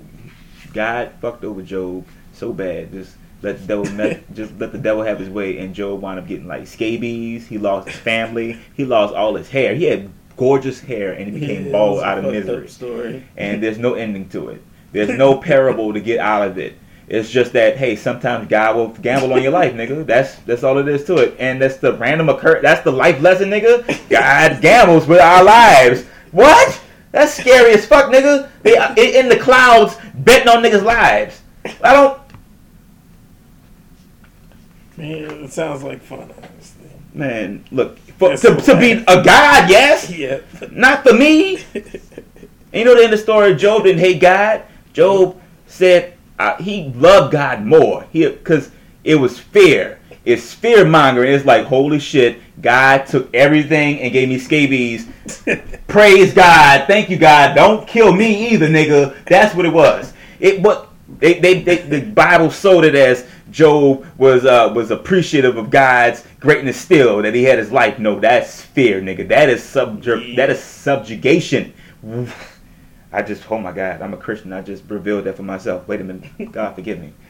You know, God knows I love him still. It's that I have questions. syndrome. I have questions. I just have questions, but God knows I'm playing. But I'm serious. I'm not playing. ask the Fate Foretold deck what it thought about the set. We get uh, the Snake Charmer. Cool. A heart card. He's a human. When you play the Snake Charmer, choose a player. The player draws three cards and skips their next turn. The hypnotic motions of the charmer entrance both the serpents and the audience alike. Wow. It's a pretty cool flip. I don't, Snake I, don't, I, don't, I don't even know what that means. I mean, like as far as Yeah, like that's the thing where it like doesn't have to mean anything really, but it's just like dedicated to the set. I don't. So I can make I can like make it mean Who will be that I charming? was a snake charmer. Who will be charming? I'm charming the audience and the the snake, the serpents. Okay, maybe I'm taking the, the word charm like how women take charm as manipulation. No, it's just natural charm. Is that what it is? Just natural charm, or is it part It manipulation? whatever you want. I'm not manipulating. I'm not manipulating anyone. It was about my set. Don't worry. It's not. Oh shit! We did talk about manipulation today. Wait, uh, wait. Is that what charmer gets? We ain't talk about manipulation. What we talking about? Snake charmer. I don't get why it's cool. I don't get it. What is snake charmer? Like, what is his purpose? That's a card where in the game you would make a. I think you get to pick your player. So it's like picking an alliance. If you pick a player and you give him three cards, he gets to like choose three cards. The, the only thing is he has to skip his next turn, but he still gets the three cards. Look, I'm dumb. I'm thinking you said tarot cards, right? But this is a tarot card game. So I'm, I'm trying to get the deeper metaphor in the snake charmer word. Like, That's- oh, These people can use uh, playing cards and still get like the the weird mystical aspect. People will do tarot readings for playing cards. that kind of sounds Like, like, this whatever you put insight cooler. on is what it is. What it is. Yeah, that's exactly whatever you put your insight on. Even last episode, I was talking about how I usually don't explain what the tarot card is Hmm. because I'm like, if you look it up, it can mean something, and then if you know anything about it, it can mean something to you personally, and then there's like this aspect if you don't know anything about it, it means like something different too. So it's like this quantum space of like a card and a name and is dedicated to a certain question. Like, what did you think about that set? And then, like, you know, like that question is answered by like a quantum event called the Snake Charmer. Mm. You know, My- Well, I know that my questions came out of fear that I didn't want to receive something without knowing what it was in context. I don't want to miss out on anything if they had something profound to say. That's so. Sorry, my confusion. We can keep this moving. I'm my bad. it's cool. The next that was uh, I didn't even talk about the set myself. I don't think um, it was Hi Ho definitely came out. So that's it. It's just, it's just one card. There's no more cards. yeah, just for that set. Oh, oh. I mean, like at this point, unless you just want to flip a card randomly. Ah, no, no, no, no. Do, no, do your thing. I was just asking. Okay. Yeah. So like, uh, I knew I wanted to do like the TV bit, and like I wanted to get that recorded Mm. because I had come up with it after the party that we went to for Cinco de Mayo. Really? Yeah, I like came up with the joke about like because I actually talked that night, and I uh, afterwards I was feeling like I had to do like a mental checkup on the things I said and like where they were relevant or were they true or not for me, and like it was a it was like an exercise. Then I came up with the joke on like why I wouldn't talk. Like how do I explain why not talking is like seems like the right thing to do and I was like a joke would be like that uh that I see everything as like a television screen and I don't want to yell at the TV. like, that- that's the joke I came up with and like it was like a shower revelation. Much like my time travel explanation is a shower revelation thing. That's later. Holy shit, we need to Alright, I'm gonna stop lollygagging. This is uh, Buddha Belly, five minutes and 42 seconds, which means they either gave me extra time or ran the light. Either way, pretty fun. I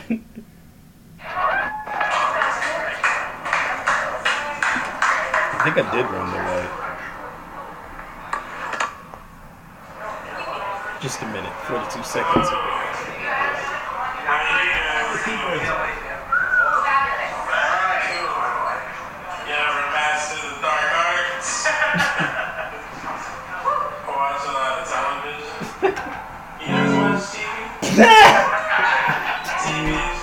That music was so perfect.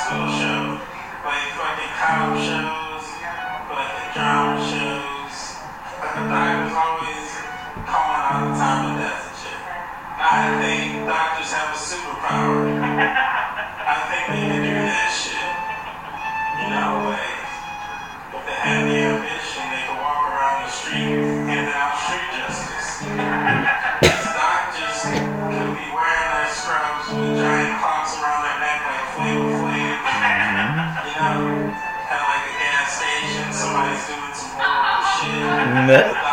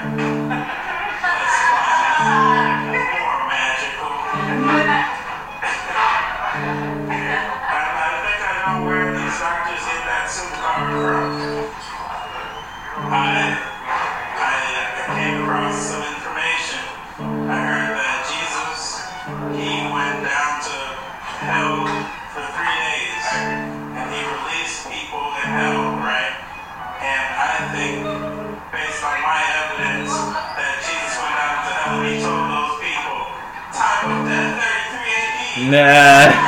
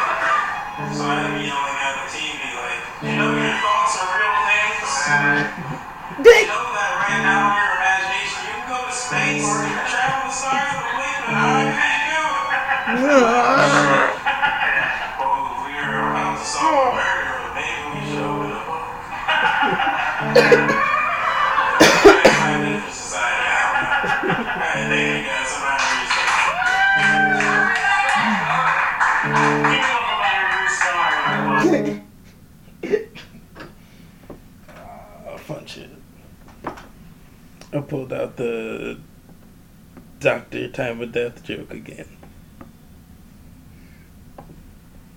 There was one point in my stand up career where I was doing that joke almost like every set. And like, I got tired of hearing it because like I recorded it and I never listened to it, Mm. and I had stored them up for like three three or four months. I had like over a hundred sets recorded on here, and like I played them all on this podcast. Wow. like over the course of another four months of like four months worth of stand up sets. Like there was this week where I'd play like ten sets on a podcast, and out of all ten sets, like that joke was in all of them. I'm like, God damn it, not again. And it's just like in different iterations and like different words, maybe a little bit. Yeah, but not enough to, uh, to make it. Yeah, No, not not enough to make it worth saying that many times. dude. That, you got me thinking about that right now because at first I was getting excited with the idea of like I want to start a podcast at a certain point, and I'm like I'm not gonna do it. I'm not gonna copy it, but I may make it like a once a week type of thing or twice a week or something like that. I'll use my sets because I have a bunch of old sets that I don't listen to. But um, oh damn it! I can't believe I lost a train of thought. Wait, all right, go back. All right, love that you do that. What you're doing. I'm gonna shut up because I forgot what I was saying. Damn it. The, the thing with like the joke getting old. Dude, yes, I've been look. I've been hearing you should do for the past month. You know, you know. I actually always do more sets, work on it. But you know, that's not fun for me. I, I want to do what's fun for me. Yeah, but I, also, I but look, as of recently, like people saying, dude, you're really good like that bit. Like, dude, do it. You know, like keep working. So I'm I do. I've been doing the same bit for two weeks, and I'm getting fucking sick of it. I'm getting sick of delivering it already. like I like I'm thinking about oh I gotta do this fucking bit again. Ugh. But I got some new shit and it's I want to I'm, I'm seething at the bit right because I keep my shit moving, man. I, I work on it for a week. I work on it for max two weeks, and then I want to move on to the next thing and it excites me. It's not because I feel like I'm done with it. I work on my bit in between it. Like I I I, I, I do the bit, check the reaction. I adjust things. I write it. I rewrite the adjustments. I look. I, I remember myself. The next day I do the same thing. I with those adjustments. Boom. I can improve on that. Bring that. Boom. Got it. Boom. I'm done. I'm, next joke has already been written in within that time span too, mm-hmm. man. Yeah. And I just want to move on to the next thing because that's what excites me. Because I want to move with the way of my passion. This week I'm feeling melancholy, and my material reflects that. You know, the next week will be more jovial, and that set reflects that I may be in love, and that set reflects that I may be a, in in uh, in in fuck bitches mode or something like that. Then that that set reflects that, or I may be in something where, uh, you know. But yeah, you know, I keep moving, but I'm. But also, I don't want to get to that point where I'm listening to listen to myself it's just the same set over and over again. I want to have some variation and stuff like that with it. Yeah, it's a hard it's a Uh-huh. hard spot to be in when like doing what you like is like bothering yourself. it's like, oh, why am I bothering me? Yeah. it's like maybe I should just stop doing this bits instead of just like listening to it over and over again. You know what's messed up though? Look, I get it. Naturally, if I do the same bit for four weeks, just just because if I know something, I I'm really good at making up new shit on the spot. Like I'm, and it gets better over time. I get it, but as I hear myself delivering it, I'm not. I don't. I'm losing my passion for for delivering it. Even I'm getting better crowd reactions out of doing the same shit Yeah. but it's not making me happy. Like it really isn't. I, I mean, a, a bit, but I like I hear myself doing the same shit. But appease the people. Don't Yeah, be- I don't- really recently got to this point where I'm able to uh, to take a week, or literally what it is is I'm uh, recording the podcast every week now. So like I'll do like a week's worth of comedy in the phone, and then save it up for the podcast. So like I wasn't in that mode for. Well, I got in that mode like a month ago or two months ago, maybe, to where I'm finally in a space to record both my sets and the podcast in real time. Mm.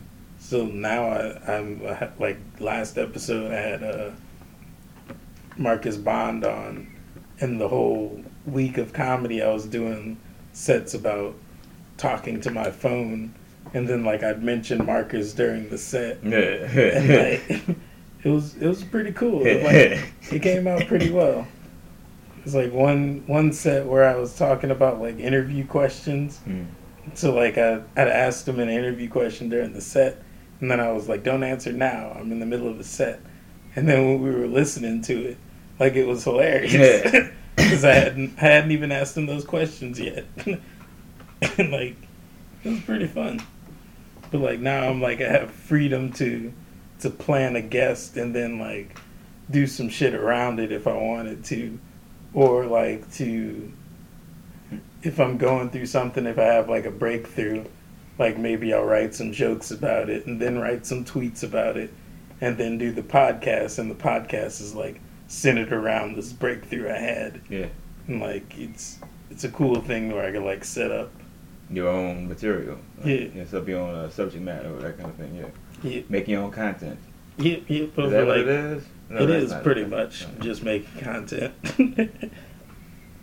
Well, that's it's more than that. It's, I can't get it right. But oh, did we do the card for this one? we did not yet. Uh, let's see, Fate Foretold deck. What did you think about that set? We flip Sagittarius the Archer, which is a body card, a constellation. Whenever a player plays a constellation card, they may draw a card. Cultivating their minds and bodies, these travelers and adventurers grow effortlessly.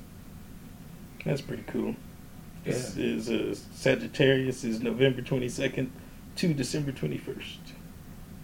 I was talking about I was talking to my friend today about about continuous growth and mental growth. Like I appreciate the fact that I'm still learning. I'm still able to learn. Like that is so valuable. Like, yeah. You never should shut yourself off and say you know everything. How arrogant of you. How the audacity. And I just love the fact I can still learn.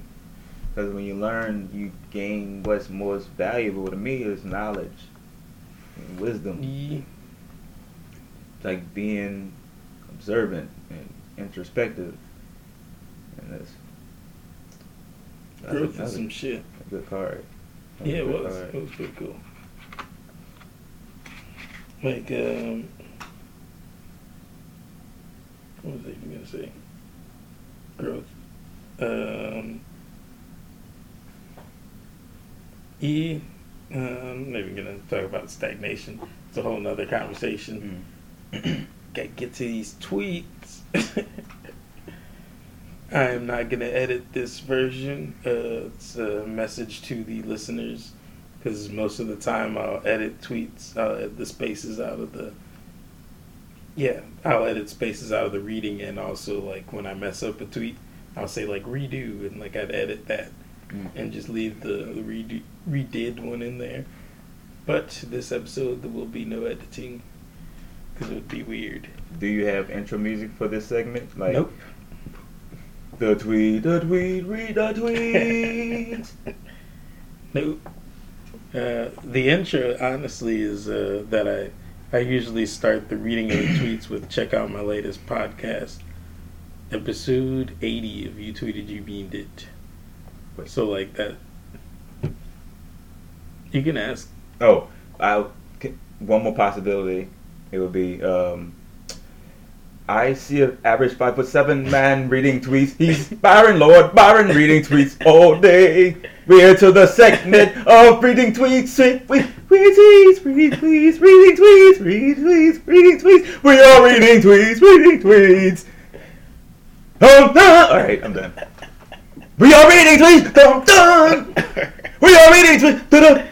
Tweety, reading. Oh my Read our reading. Ah, dum dum dum dum. I'm. Uh, I'm excited. yeah, if uh, a fan out there wants to isolate that and send it to me, then then I'll definitely use that as the as the opener. Get the fuck out of here. If a fan ever does, in any time in the future. Nigga, I'm blushing in the future, nigga. I'm blushing for the future. Get this. yeah, you five listeners, you better get to work, get to work on this shit. the numbers don't matter. The people do. Hell yeah. So episode eighty, and then I'm listening to the Kanye interview, and this nigga is at least slightly in. I have not heard the Kanye interview because I know he's trolling. I don't give a fuck. I, that's why I am. I don't give a shit. listening to the Kanye interview, and this nigga is at least slightly enlightened. I'm surprised and I feel bad for him to have to try go through enlightenment while famous.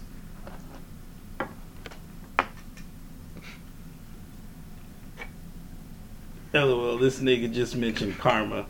Well, he's on the right track a little. I never really think about how hard enlightenment is until I watch a famous person display their wavelength.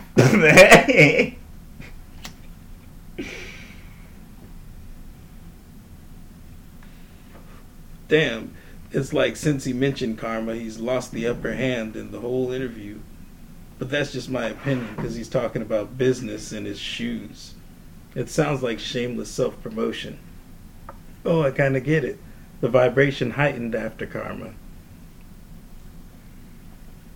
This would be so much funnier to me if I actually watched the goddamn interview now. I, I, Yeah. re- I should, you should have given me homework.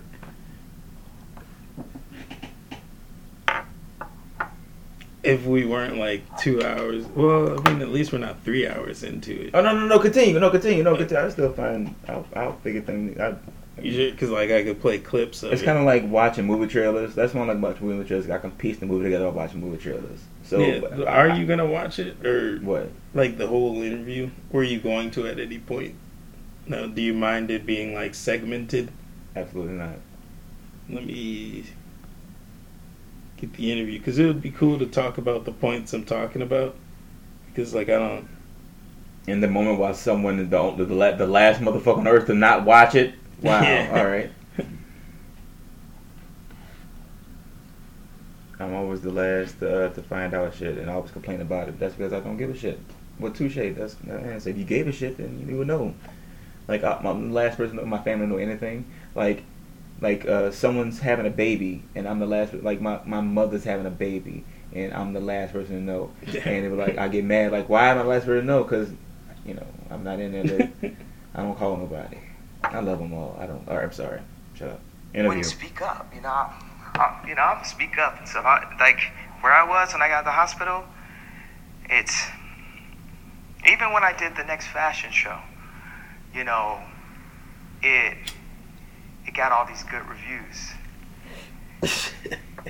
I Couldn't help myself. Yeah, because I was less confident. Because it's like OCD. there, there, boy. That's exactly what we wanted. Ah, okay. Okay. So you you you, you traded uh, Why authenticity Charlamagne for look, look like a light skinned I nigga? didn't I trade don't it. know. It's so weird. I weird. just didn't have it. They really did his Is makeup. that I good? didn't Is that it. good lighting or I didn't editing? have my But Charlamagne confidence look They up. really did his makeup. That's that. Look, that nigga superpower. Charlamagne looks like Boris Kodjoe, nigga. Never like if I was like home. Like, why That's a should any you- you- situation. It's like the I don't know. everything you could black mirror. Although I could just put shit Google it. The media and say, "Yay, fuck the goat." And that, all that. Nah, you just said gay fuck the goat. See, Confidence. trolling Wait, himself. What exactly Any took, situation. Within what himself. took Kanye's confidence? That's like that's literally like somebody bringing kryptonite to Superman. That's why what it was. taking the herb Yeah. from Black Panther. Like, what took your confidence? I don't know exactly what it was. It had something to do. I mean, maybe a doctor could give an explanation, but it had to do with something with coming through the breakthrough. I like to call it the breakthrough and have to break down. Uh, coming through the breakthrough that Oh shit. I ruined it. That should be enough anyway for now. Um, like he's talking very calmly throughout. That was like 37 minutes in. So during that whole point, the conversation had been. Excuse me. no bill. Yeah, yeah, yeah. You know what I'm saying? The When that conversation had been like to get you- homely I and, think got a frustration sometimes. Yeah, and but I- like friendly and stuff. Mhm. And then like Kanye mentions karma, which is so I was like, LOL, this nigga just mentioned karma. Well, he's on the right track a little. And really think about how hard enlightenment is until I watch a famous person display the wavelength. But then it's like, damn, since he mentioned karma, he's lost the upper hand in the whole interview. But this is just my opinion because he's talking about his business and his shoes. Sounds like shameless self promotion. Oh, I kind of get it. The vibration heightened after karma. he rebuilt his walls after they came down to Karma. Actually, it's not a bad move. It's kind of beginner, but effective in regarding regaining the upper hand. Also works really well because he got into shameless self promotion at the topic of high vibration, so it was the perfect time for plugs. I think it was you who said like you mentioned how they have like coaches who like in coaches for interview and shit, Mm. and like that's that's like uh, where I see that is very plausible because he he used like when Trump was mentioned to start talking about his businesses and shit. Like he like that's if he did have a coach, like that's perfect coaching because it was like the perfect timing. It was like, oh, if anybody cuts this up into segments, this is the question that's going to be cut into a segment, and then as soon as the cut comes, you know, like, uh, so why were you with Trump then? That's like when you start the video, and he's like, shameless self promotion. As soon as the, as soon as the question was dropped, well, I'm in fashion and I got this business and I'm the greatest artist ever, and like, say, all right, that is some like real skilled shit. Now, is it is it a thing where a guy like that's his like that's not like you know people can't relate to owning a business, owning all that you know uh, I mean not owning a business, owning a fashion company and all this kind of things he's talking about, but that's his personal life. He doesn't realize that most people can't connect to that. He's on some other sh- but but I, I mm. really feel like he's trolling and that's what he's playing on anyway. So I think he knows like people can't connect, or at least Charlamagne couldn't. I think it was very specific. Like you saw, like the the setup. I mean, I'm sure there were way more people in the room, but it was very like an intimate setting. My nose is fucking congested and shit. It was like an intimate setting, and he was like legitimately talking to Charlamagne, not like well, I mean, like, I don't know. Because I'm sitting here conscious also. But, like, maybe that's what I see.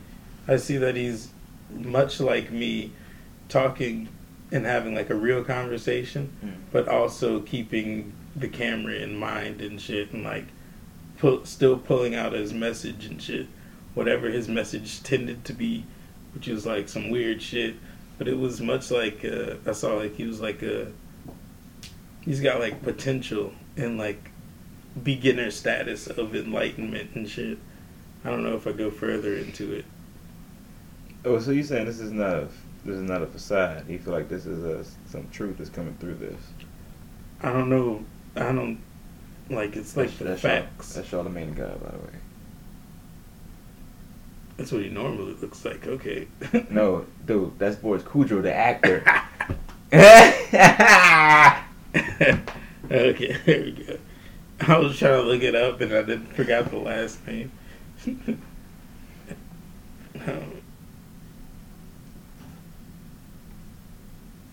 oh, like the facts about what he saying are are almost irrelevant when it comes to enlightenment.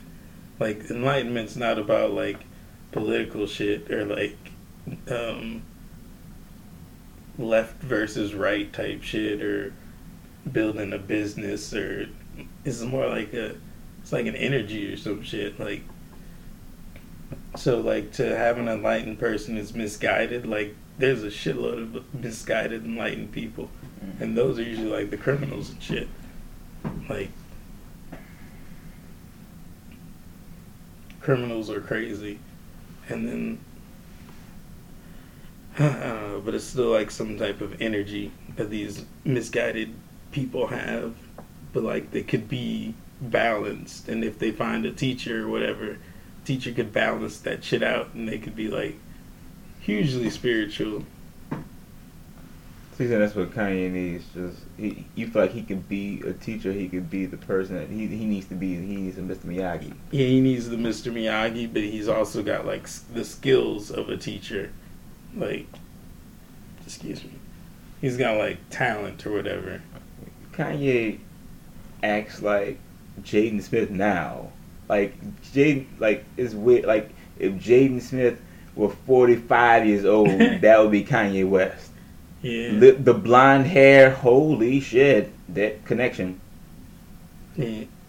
But it's weird because he acts like Jaden Smith, like you said, literally. He acts like Jaden Smith now. Yeah, But like, if Jaden was like forty-five, he would be on like a completely oh, on different. different. level. com- I actually, I actually now he now Jaden is on the right track to something. Yeah, I don't I don't hate on Jaden. I don't you know whatever he's creating. Nah. He's creating his own thoughts. He's trying to create his own path, his own enlightenment. You know that Yeah. kind of thing. He's him and Willow. He's he's young and arrogant. Yeah, I've been there. I thought that I knew everything, but he he's on his right way, man. He, there's like I have different wavelengths set up for like names and shit. So like enlightenment is is one thing, but then there's like people who are enlightened, and then there's zombies, which Mm. I, I like to do a joke about identifying as a zombie. But like those people are like like Jaden and Willow have already gotten to zombie status, and they're like fucking fucking like tw- not even twenty. I doubt they're twenty. Probably not. Uh, yeah, I don't know. but like, yeah, little fucking indigo children are like. I know Willow for sure, isn't it?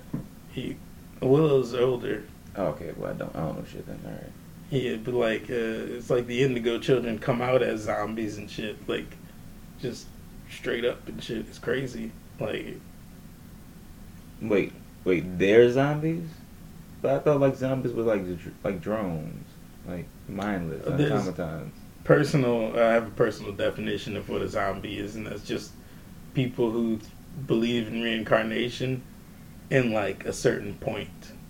Okay. Like, I know like the Hindu religion believes in reincarnation, Yeah. but they believe in like a, a reincarnation that they have no control over, Uh, and is like just fucking like a machine.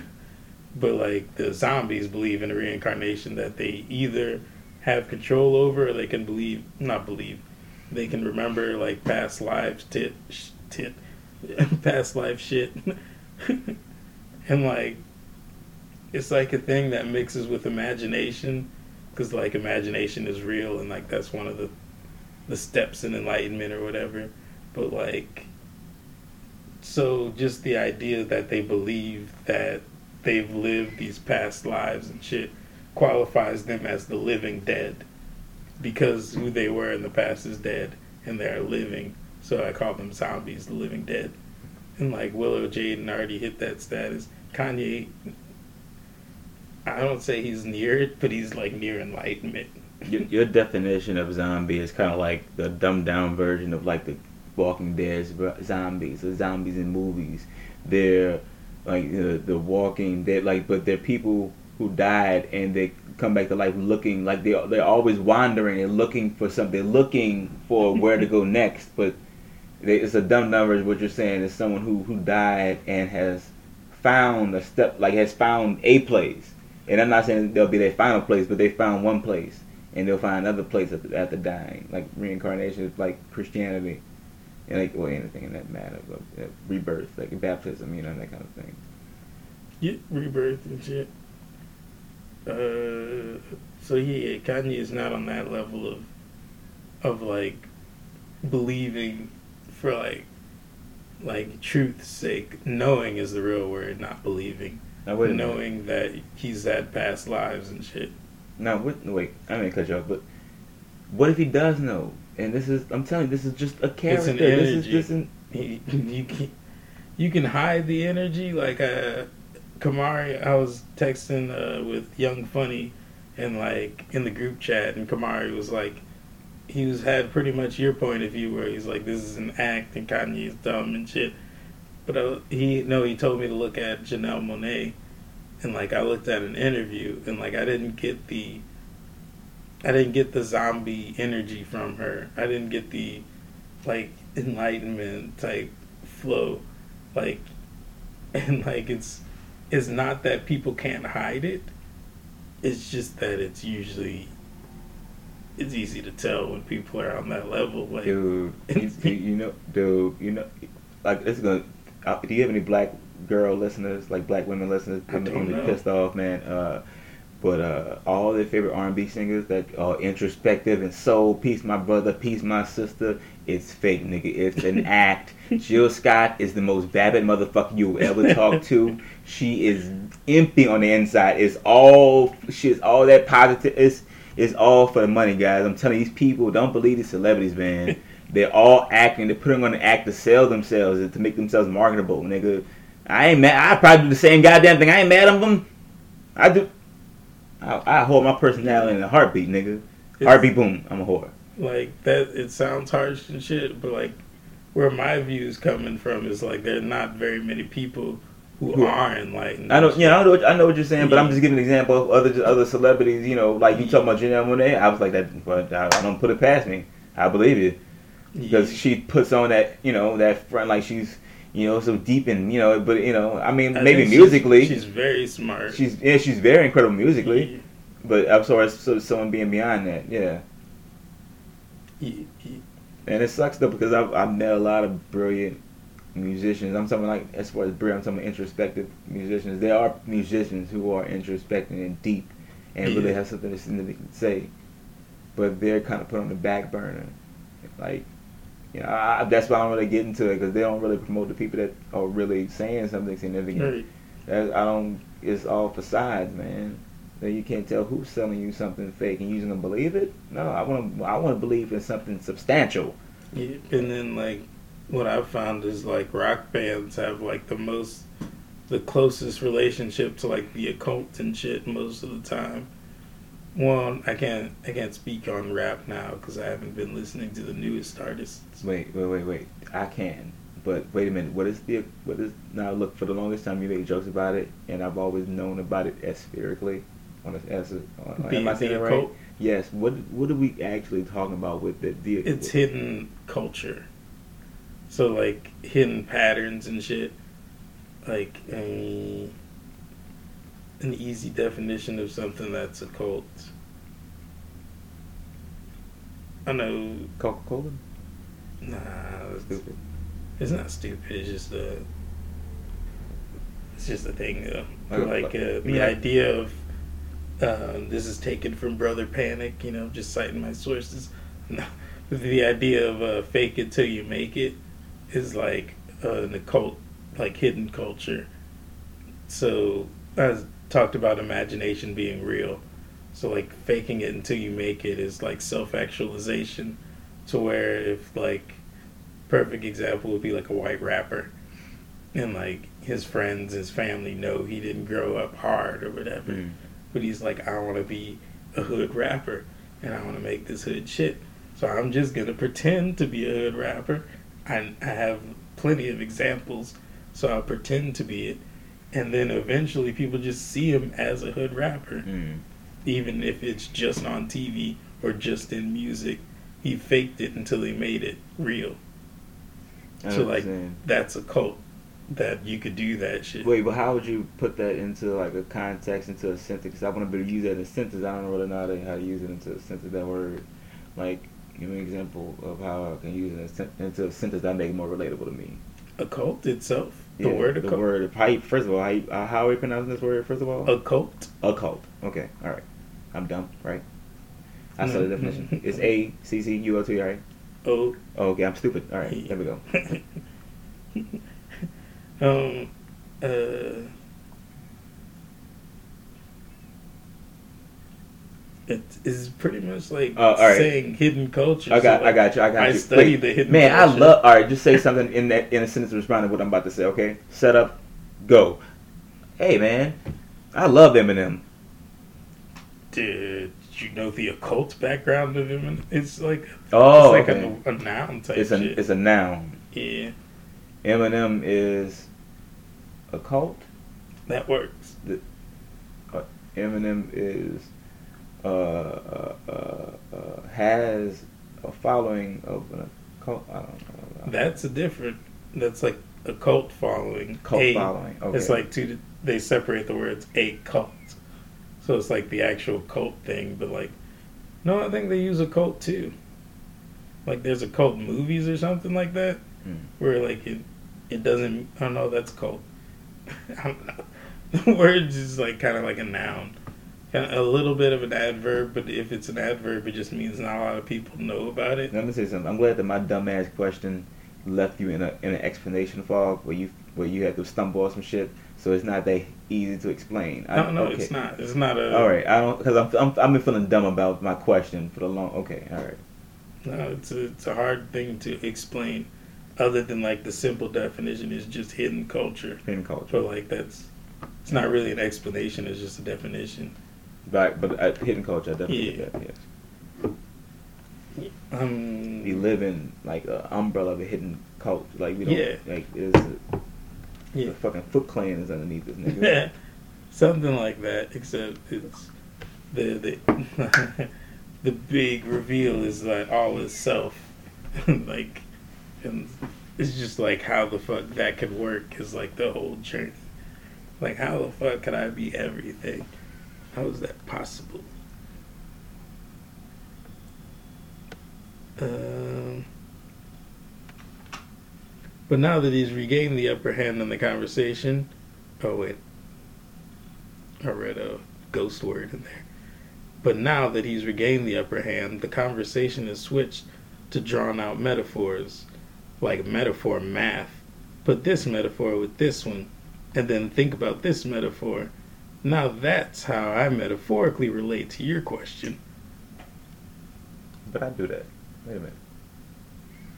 That's just sometimes because I feel like it's hard for me to explain myself, and I just stop in the middle of what I'm saying, throw a metaphor, and like fuck this. I don't just get the point. But the metaphor. Wait, what? Are, what are we talking about? Is that This is that is that? Kanye after his walls came down with Karma. He's rebuilding his walls.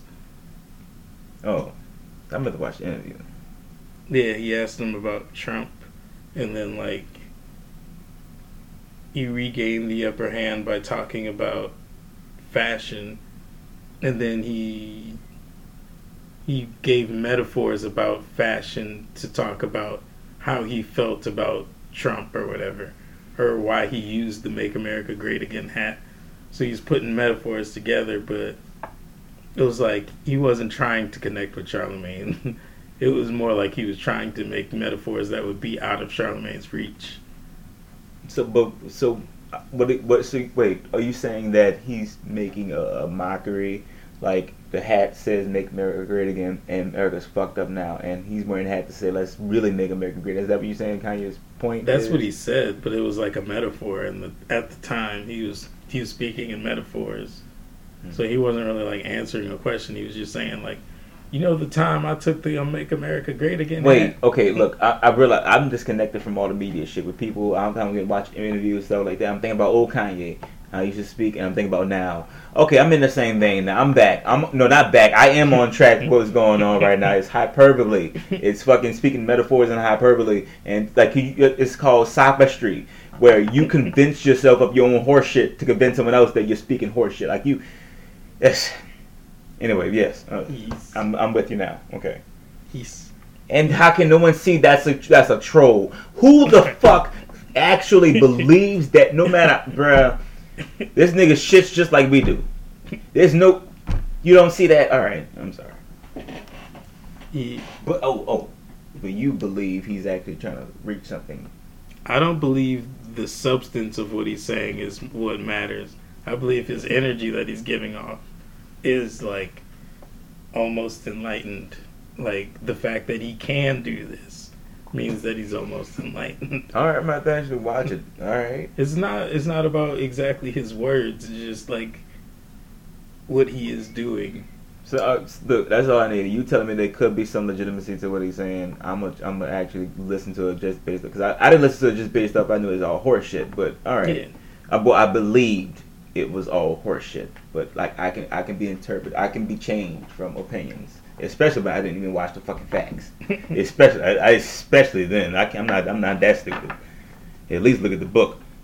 Does one plus one actually equal two? Oh, it does. All right. Uh, Sure enough. I don't know, truth is relative, man. I went through a whole thing with truth, not believing in truth, finding out the truth beyond not believing in it, and like facts are fucking weird, dude. Like, I don't know. Like that's why I don't care about exactly what it is he's saying. I don't care about the political views. I don't care about like if he uh, supports Trump. I don't care about if he's trolling or not, because like truth is beyond that type of shit. Mm. Like that's like that's like some shit that will be here and then gone and shit. Like like, but what what like kind of matters is like the energy that he's putting out and like how that's gonna affect the rest of the shit. Well, it matters to me. No, not negatively Oh, okay. just like effect. Um, I'm gonna just start reading again. You think that it may jumpstart some of the lame brains, like, like the like he has a huge following, and a huge following of people who are lame Well, I think it's just it's cool to have examples of people who are enlightened. But what I'm saying is, even if he's on the right path, maybe his fans will maybe hop, you'll start, you'll kick, That's a you'll, you'll kickstart their brain to be more enlightened. That's a possibility, but being Find a savior is is it's harder than it's harder than it sounds. It's not like a famous person could reach enlightenment and then just change people because everybody's gonna hear what they're saying, what they're doing, and they're gonna interpret it. I'm not saying all the already fans, but I'm saying maybe there's a corner, like a smart nigga. I mean, anything's possible. Anything is possible, but it's not like something I'm looking forward to or anything. But like, it's cool to see examples of enlightenment, which is like one of the reasons I really enjoyed or in, am enjoying listening to the exegesis of Philip K. Dick. Mhm. Like, that dude reached enlightenment. He was a fucking time lord, which is another wavelength. You can be a zombie or you could be a time lord. Like he used both. This nigga was like, this nigga was a time traveler. He was a zombie. He was a, uh, I don't even think he was an occultist. He skipped a cult and went straight to time traveling zombie. And like that's just, it's just cool to have an example of people who have done it. And then like there's living examples and then there's like these hints of examples and there's like potential for it.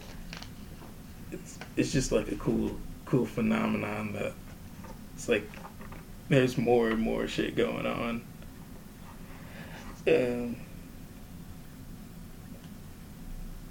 I think he's reconnecting, and I hope it sticks and continues back on normal vibration.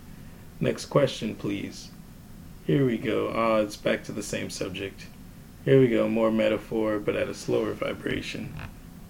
Oh, wait, he hasn't even mentioned Trump yet. This is the. Oh, I'm sorry, I'm reliving the video Mm. while reading these tweets. Because, like, I remember where. What I, like, what I was watching and shit. To where, like, the upper hand in the conversation where he's giving metaphors and stuff. Then he started reconnecting with Charlamagne again because Charlamagne was kind of like looking at him like he had no idea what Kanye was talking about. So Kanye was like slowing it down, Mhm. giving slower metaphors, like n- not really dancing around the the idea anymore. And then like, lol, Kanye knows what I'm seeing and is trying to pull the interview out of this subject by doing very slow metaphors that mention key people and words. Next question, nigga. Fuck, just say the next question. Oh shit, John, Donald. Yeah. oh shit, Donald Trump just got dropped. LOL. Now we see the interviewer was doing a strategy the whole time. Kanye was tricked into letting his defenses down, then slowing his vibration, then bam, high vibration question was hiding behind his my behind my eyebrows, which is uh what he would be saying behind his eyebrows. Oh well, now it seems like Kanye move Kanye's move is to explain his own flaws and how and why he got trapped in this present situation. He's like, I'm starting to see that niggas be playing traps like a motherfucker. Mhm. I don't know why niggas trap me all the time, but all day. Hashtag, excuse me, hashtag yo. I think he's changed the subject successfully, but at the expense of entertainment. I decay why he's talking about what he's talking about, but it's like he's trying to stay out of the realm of things the interviewer knows personally, knows about personally. But at least now Kanye knows the traps are in play. So when he does end this turn, He will be guard up and vibration high, but he will be ready for the passive aggressive. But will he be ready for the passive aggressive vibes the interviewer will throw at him for making him sit through this boring conversation? LOL. He's mentioned the simulation quite a few times. Bait. Mm. The real treasure sore spot is karma. We all know it. I do kind of want the interview. I do kind of wish the interviewer took the sit. Blah. I do kind of wish the interviewer took the simulation bait though. That'd be a fun conversation. What the fuck? Scene change? I hope they drank some water in the middle of that. Mm. Interviewer has his arms crossed, and we all know what that means. And now Kanye's mirroring him. Why are we doing this back and forth, niggas? Let's be friends.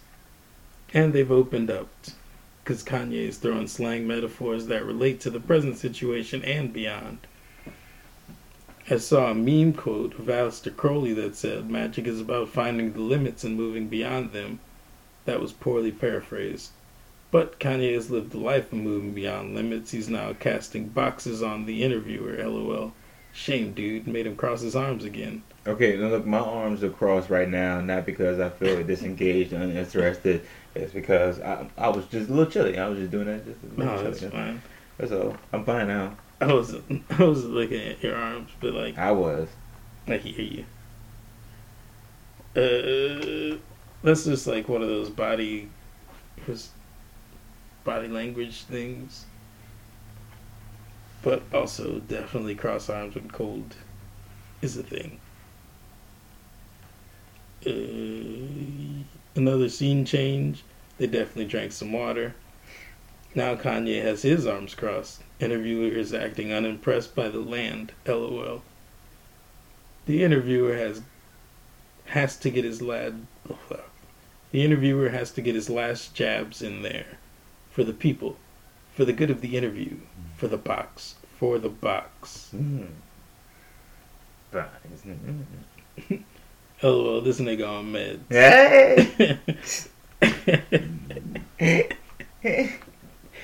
the interviewer admitted to going to therapy also. He gets to pick at him for being on meds. Creating therapeutic music. What do you trust? Weird question, bro. Oh, who do you trust? Hell yeah, documenting our lives, lol. Asked them a time travel question. Like the video, YouTube, Kanye West Charlamagne interview. Ah, the last tweet of this uh, this run is yo at Kanye West great interview. Karma don't exist, all is self, and we are all each our own judgment. I and only I can judge me. So forgive yourself and banish the karma and the fear will. Oh, excuse me. So forgive yourself and banish that karma and the fear and vulnerability with it. This advice because it made fun of you while watching. Smiley face. Mm. Uh.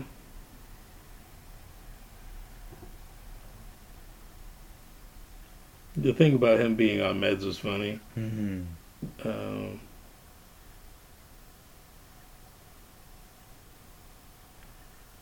like the last interview questions were like weird. He asked him who he trusts. I was like, what the fuck kind of like why would you answer that honestly on like TV? Who? What, what's wrong with saying act, responding to who you trust? What do you mean? Maybe that's the idea. Uh, would normal people answer that question? Like, yeah, I trust God, my mother. Uh, you know, like well, he doesn't have his mother. Oh. Yeah. It's like a He- weird He question. he would trust his wife, I guess. You know what I mean? Shit. He's probably disillusioned by that. I don't know what the fuck is going on, but you know, It's just like one of those like trust my manager. I don't know. I don't have a manager, he would have a manager. He would trust his manager. I don't. Whatever. But, wait, but wait, what, what, what? In your mind, what made it weird? What made that question? It's like asking somebody, um, which one of your kids is the favorite, you know, like, except with everybody in trust. Not favoritism, but trust. Was that question? trust? Was that question real, like? Did, was it just an eyeball question? Or did it come from somewhere? Like, did it come out of nowhere? Or that was just like it, an interview it question. felt like one of those interview questions. Just like one of those interview questions that might get a weird answer. I think my point, I th- you know, I think uh, my disconnect is that I'm so honest, dude. Like, it's it's kind of scary. Like I said, I was snitching myself sometimes how honest I am, and so I wouldn't have a question answering that, but I didn't realize other people would as well. Because I mean, my thing is, is if you're confident in what in what you're saying, like you're confident in what you you know, like someone could ask you who's my favorite kid, and I would answer that honestly. Was, like I'm like no, because it's just it's I I look I love my kids the same, but I have a deeper connection with one. This is just it is what it is, man. Yeah. You can have two friends, but one's the best. You have ten friends, but one's the best. It's same thing, just in relation. You love your kids all the same. You'll die for your third. I would die for my third kid like I would die for my first kid. I would take my. I would die for my second kid like I would die for my first. Vice all of them. I love them all. That that kind of love is strong. But I want to hang out with my first kid because that's my nigga. You know what I'm saying? Like that's my round. You know what I mean? Like you know, we got a deeper connection. And all y'all niggas, y'all do what y'all, y'all have from each other. I don't give a shit. You know what's up. But I, you know, whatever. But I believe and I have conviction what I'm saying. And, but did he did he seem disjointed by the question? Did he pause? he didn't answer. Oh, he didn't. no. He's I like, thought- that's a weird ass question. oh, that's what he said. Pretty much. And then and then what after that? that probably wasn't the last question. But the other questions were like weird also, like I mean, like, what was the like? Did they just drop that question and move on to the next one? pretty much. Oh shit! Was it awkward? It was a little bit awkward, but also like that the the also awkwardness of Charlamagne like shitting on his goals and shit. like, what are you gonna do with this land? You gonna build houses here? That's what you're gonna do? Like, I guess it's alright. Like they're walking around on beautiful mountains in the sunset. It's like I guess it's alright. This is a cool place, whatever. But the interview ends with them walking around Yeah. outside. They- Get the fuck out. Third scene change. Who the fuck is Charlamagne? Oprah the guy, nigga? What the fuck is going on, nigga? Three scene changes is a little too much, honestly. Unless Kanye was like, no, you got to see everything on the camera.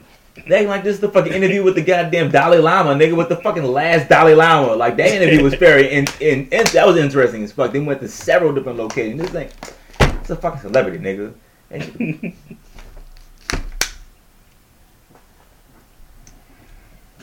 Okay. I like the video of the TMZ rant. Also, I watched that too. I didn't. I didn't bring that up in argument, or I didn't watch that. I didn't watch that either. I didn't uh, argument about it or dissect it. It's just pretty cool. Kanye gets in like this fight with the black dude during the thing, saying like slavery is a choice and shit. Uh, but not a real fight, like a word fight. Anyway, like the video. This is America. Have you seen that one yet? Uh, no, I heard the song though. It's a really cool video. I'm not in the video. I, I like, give me the song, nigga. The video is really cool. I, that's how movies are for, nigga. I want music for music in my face.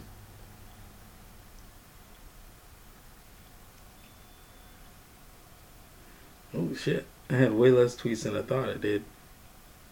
Just the concept to explain, not the actual tweets about it. Okay, so I like the video. Seven Bomar, Weapons of Mass Creation. Uh, Seven on Human Experience. I guess it's the radio station. Like the video Friendos featuring ASAP Rocky. He was on SNL. Yeah, with the uh, uh, childish Donald, Ch- Donald Glover. I'll go for SNL. yeah, I was trying to He, he mix was up host. the names. He was hosting. Oh, really? Yeah, Friendos is a really cool sketch. So Wait, minute, I, I feel like why didn't this been happen? Why is it? Ju- why did they just he now? mentioned that on his uh, monologue. I watched all of them today, like the monologue and the sketches on YouTube Of what? What are you talking about? of Donald Glover's shit on SNL. Oh, he mentioned that. Yeah, he mentioned like uh, he in not interviewed, uh, applied, auditioned. He auditioned twice and was rejected. And he talked about it. He's like, I don't know why it took me this long. I auditioned twice, and like his whole monologue thing is like about auditioning. Dude, then that's what I'm saying, dude. There's some big dude. I don't say racism. though. fucking when Norm Macdonald was fired and they got famous the next week, he was on there the following week, nigga. They booked that nigga quick. He got he left. They fired him for SNL. He got famous the next week, and then they had him on the show at hosting the very next week after that, nigga. So what the? Gonna have fucking um, Melissa McCarthy on again. Who gives a shit? I don't really watch, but I did watch that episode in YouTube links. I stopped watching that show like a fucking. I just started getting. Ugh. I've never really watched, but I've always heard things. I can't say good things or bad things it's been both. Like I've always heard people talk about it as like a staple or something. Like I don't know, I never watched that shit. There's moments when I get into enjoy it of it, but as a whole, it's just shit. Yep, I did enjoy the YouTube clips of Donald Glover's episode. He had some cool sketches. It's literally like it's literally like a 27 minute show filled with uh, commercials, and uh, Goddamn. yeah, that's about it. And the sketches don't last that long. You know, I just stick stick with the sketches. I don't watch the fucking performance. I don't give a fuck. I just want to just the sketches. I do like the nigga sketches they do. That's part funny. Like uh, the nigga Jeopardy.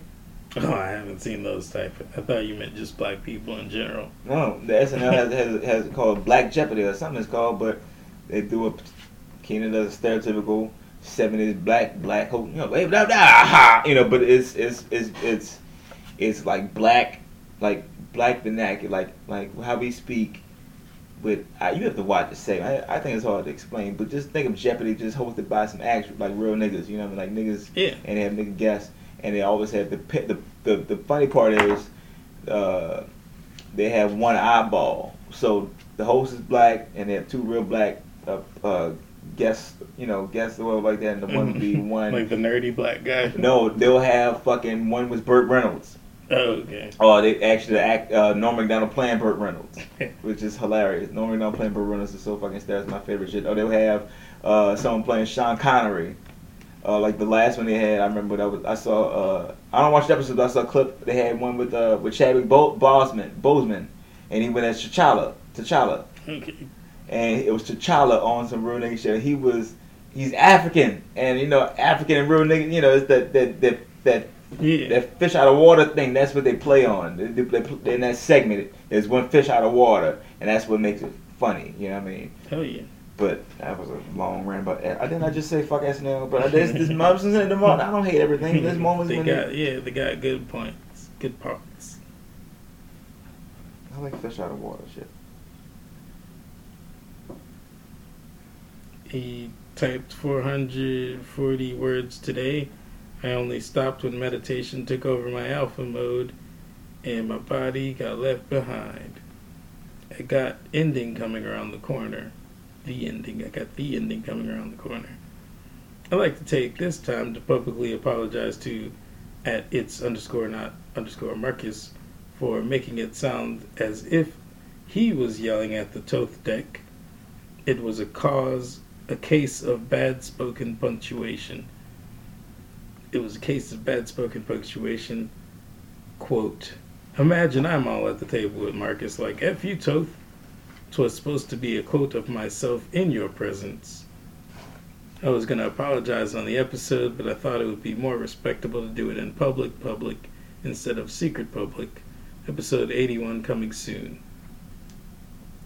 I've also got to save my Instagram at some point.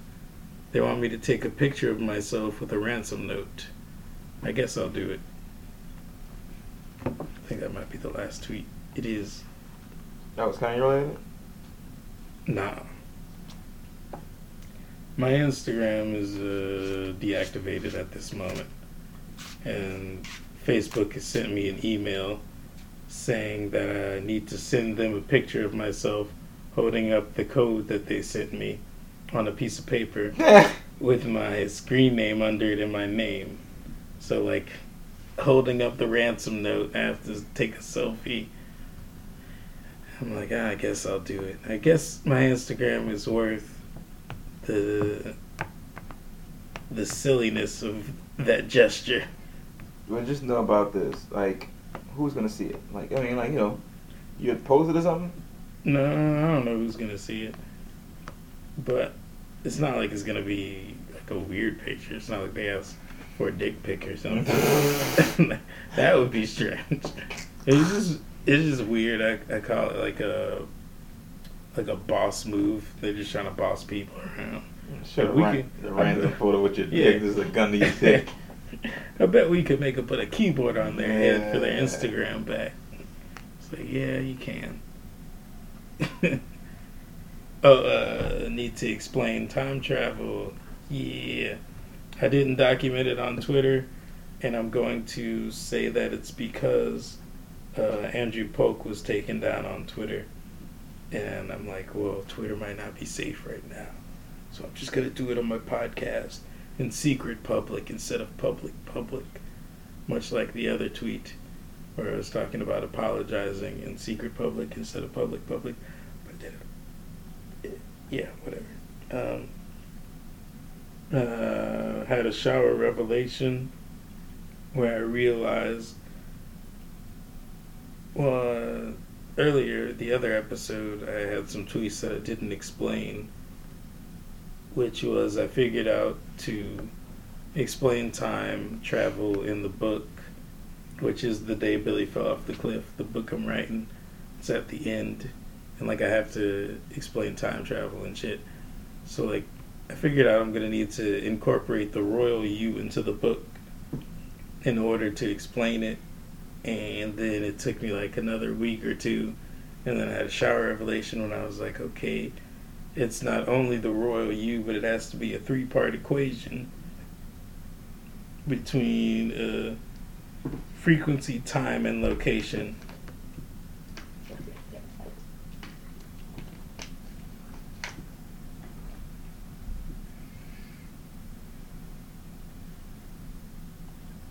Also, B.O.B. hung out with Brother Panic on Cinco de Mayo, which is weird. But it's cool. B.O.B. found his way to a teacher, Who is his brother? Who who him? Brother Panic. He was my, I call him the middle path, my middle path teacher. There's a right hand path, a left hand path, and a middle path. Mm. And like the middle path is usually balance. Mm, my internet's slow.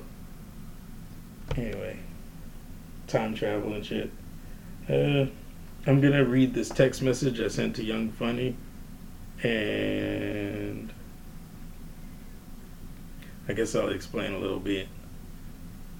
Just had a shower revelation about my book. I thought I was gonna explain time I thought I was to explain time using only the concept of the royal you, but now I know I got to use time, frequency, and location as three variable equation. Frequency is inside time, is inside location. So frequency is location, and location is the royal you. To travel, you go inside location into time, then into frequency, then make your frequency your new location, finding inside a new time and a new frequency. To travel the other way, make your location the royal you by taking your frequency beyond time into location. Old location becomes the royal you and is surrounded by a new time sphere, which is surrounded in a new location. The image is a simple three part collapsible telescope that can extend and, co- extend and collapse in both directions. The innermost ring is the smallest and sticks out further from the bigger two outer rings. The biggest ring is only visible layer when the telescope is collapsed, and that's the location. So that's how I'm going to explain. Oh, wait, also, the next text message is if I did if I did that on Twitter, it would have taken 20 tweets. LOL. Mm-hmm, mm-hmm, mm-hmm. One text message would have literally taken me 20 tweets, and it would have been the most elaborate and most. I would have explained it so hard in like so many different directions. kind of glad it didn't, but at the same time, yeah, that was like a surprise for the book to explain time travel and like a cool thing for the future robots. But like, so the concept is the the same as uh, the realm of possibilities, spheres that I mentioned in the day Billy fell off the cliff, where in the astral world, how do, well in a limitless situation, how do you explain the realm of possibilities in like limitlessness? And I described it as a sphere, uh, a ball and a point inside the, the sphere, and the point moves, and then the ball moves to compensate compensate compensate for the speed. The point moves, the ball comp- compensates. so in essence if the point moved in one direction, it could go for forever because the ball around it is also moving in that one direction, and it would never leave the ball because it's it's got like infinite possibilities of that one direction. So the fact that the ball around it is compensating makes the point infinite. So I took that idea, hmm. and there's another sphere around the the sphere with the point in it. And so that extends the realm of possibilities even more, but they're all compensating for each other. So, like the point moves, and then the smaller ball moves, and then the bigger ball moves, and then each time it stops moving, it's in the middle. So, with time, I have uh, frequency, location, no, frequency, time, and location. So, frequency is like the point and then time is the sphere, and then your location is the sphere around time. So I have this thing where the realm of possibilities is different than time, how time moves. I explained it like a volatile time would be like where time is in control. The middle sphere moves first, and then the small, the point moves, and the outer thing moves to compensate for that and like that would look like a weird like churning motion, I guess. And then like balance would get like them all moving in the same point, dependent on the frequency. And then I have to explain time travel, like that's where I am in the book, is like going to the limits of each one, like the telescope situation instead of the spheres, a collapsible telescope to where when you pull it out, each thing is wrapped in the other one, but it's like a cone, a cone shape. So if you pull the frequency all the way out, out of the cone, then it's uh, immediately surrounded by a new cone. That's gonna be fucking. Have to explain like duplicates and shit. Uh, it was really cool to have that revelation though like just the the three points the fact that it it's lined up with the realm of possibility points and like that's how i get to end this book and i get to have the character in multiple worlds simultaneously. Because the royal u is like the caveat to the whole thing which i didn't mention in the explanation. God damn it. I thought it was the perfect explanation, but I forgot about the royal U, which is like the X variable, I guess. I don't know, the awareness factor. You can make your awareness the location that you're in, or you can make your awareness the frequency that you're in, or you can make the awareness the time that you're in. So, like, that factor also moves the sphere. So, the royal use is, like, it gets to to choose whether it wants the middle, the smallest point to be the. Well, I mean, it always ends up being the frequency, but at a certain point, you could choose whether you want your time to be your frequency or you want your location to be your frequency or your frequency to be your frequency. And depending on those choices, you can move everything else. You can move time or you can move location, depending on frequency so like that's the uh, the thing and like how it's also like a cool way to explain like how all could be self, but also all could be self, like with the paradox and shit. Fucking paradoxes, because it's like different frequencies. Frequencies wrapped in time and then location and shit. So time being a buffer between frequency and location. Oh, fucking. So I feel like I'm gonna have the character figure this out. I, can't see the story going very much further without the the testing of it of the information. But like, what's it? Without the testing of the information. Something like as far as uh, like theories, like you talking about you. Okay. The character I have um, Billy fell off the day Billy fell off the cliff. Like he's in a in a world where everything is like, as soon as you learn it, you do it type shit. So it's it's like the astral plane. So like he's trying to figure out how to get out of the world that he's in. So like this is the answer. So like once I give him the answer, like I'm pretty sure he would just take it. but also he's there all the time because like that's the uh the fuck how, how that's that's the weirdest thing explaining being in different question what is it with the fact that you say as soon as you learn it and do it? What what what is the uh, is that like a good thing to practice? Is that what you're saying? Like is a a benefit? I mean- like what is it? What does it benefit to, in that method? Because I feel like that relates to like comedy, like like when as far as like new material. I have new material. I'll do it like on, on the spot. Like I'll think of something in the moment and do it. That kind of thing. But what is Right. Um, I mean, it's a it's a cool thing. Uh, on like uh, it's a cool thing to hear, like to live by or whatever. But it's it's more like in the story.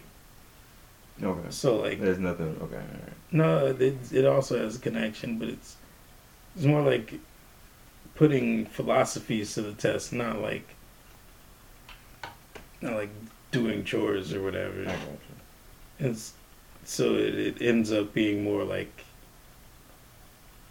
more mind exercise than it is a body exercise.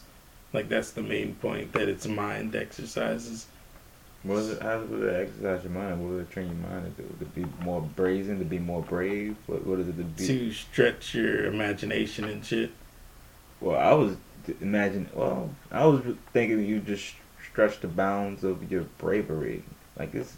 You know what I mean? Uh, uh, really just stretching your testing bounds of your moxie or something like that. Uh, Depends on like motivation and like that's a big factor And most things is motivation. learn how to let go.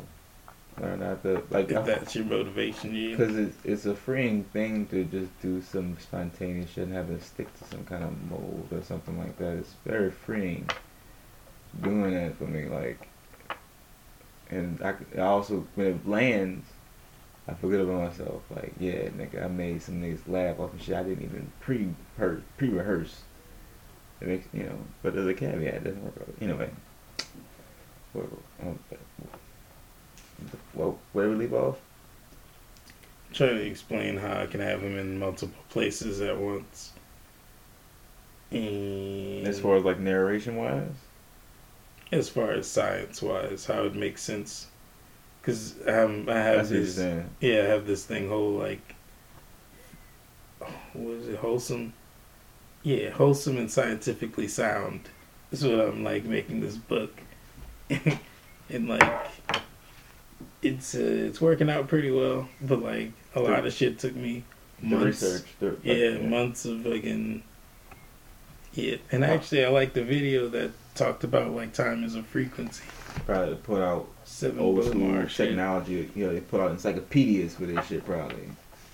I'm putting out my Twitter. Uh, it's called Behind the Scenes Book on a Book, Word. where like everything I've tweeted about the book, I'm gonna compile into a book. Behind the Scenes Book on a Book. ah shit. Um, I have a question for you. When, when was your first inspiration to, to start writing books? Like, what sparked your interest? Like, I want to write a book? Was it just the fact you're a book reader and you want to you want to write a book? To like, what was your inspiration to write a book? Because I don't have that. Uh, my first book was Your Dirty Nigger Soul. Mm-hmm. Inspiration was I have to. It was like a documentation thing. Like I felt like. No, I just wanted to write a book. Well, I don't know. It's a bunch of different things. It's a shitload of different reasons. I wanted to write a book in second person. I've always wanted to do that. Like with like narration. Is that what you mean? Uh, Uh, speaking of you. like speaking of yourself. the royal you, as Okay. as I said, a book that says you do this, you do that, you, and then have it actually say like you're picking this book up and like real things in second person, and not just like a goosebumps pick your own adventure. Yeah. Which is, I think, also written in second person. But like, yeah, there's a bunch of reasons why I wrote that book. But this book, also a bunch of different reasons. That's what I'm saying. What's the then? Now you want to write a second one? That's it must become like an addiction after that. Like you like It's an addiction to explain uh, my visions in a certain manner. It's the same thing as the exege- exegesis of Philip K. Dick, where he has he wrote all his books, not all his books. I can't say he wrote all this. That's a blanket ass statement. He wrote uh, a good number of his books in reference to his his uh, visions that he had. he had like a a weird psychic experience, and like that shit changed how he viewed life and shit. So to give these different views on life, he wrote the books. so like I'm providing a different view. Also, I feel like I'm providing uh, I feel you. like he. Wait, three hours in. Goddamn, it's three oh one. Gotta end this soon. Okay, uh. Feel like I'm providing a how-to guide. On this some all supposed to be like a like a 45 minute podcast? Or, Definitely two hours, not not forty-five. Because you said you only had two bits. It was never gonna be forty-five, but two hours is the norm. Three hours happened once before, maybe. but a talkative motherfucker. My bad, Yeah. But the, it's been good. Um, yeah, like a how-to guide and shit, and like just a just past experiences and shit. Because there's not a lot of real ast- astro world travel, and then like there's not a lot of black talk about that type of shit. Although Octavia Butler was on her shit, and then also comic book people are on their shit, but they don't they don't give the credit to like the type of real reality building that uh that this is uh the level on. The li- level on the level but I was very surprised by Philip K. Dick. Like that book and shit is just intense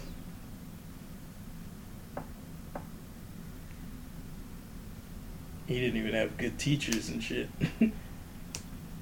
Just like raw dog and the fucking mythologies and shit. wow. Um, uh, the spiritual warfare. Then we end this. Uh, has been great. I have documented the time thing. Although the royal you, I have to say, the royal you is present in any potential where the royal you could be. Therefore, like, its potentially is where it can. Well, what am I talking about? potentially uses. Anywhere it could be, it is potentially. There we go. That's how you word that. Anywhere, anywhere he could be, he is potentially. Therefore, has access to. Therefore, simultaneously, because the royal you, it could be location or vibration, and time is just the buffer between those.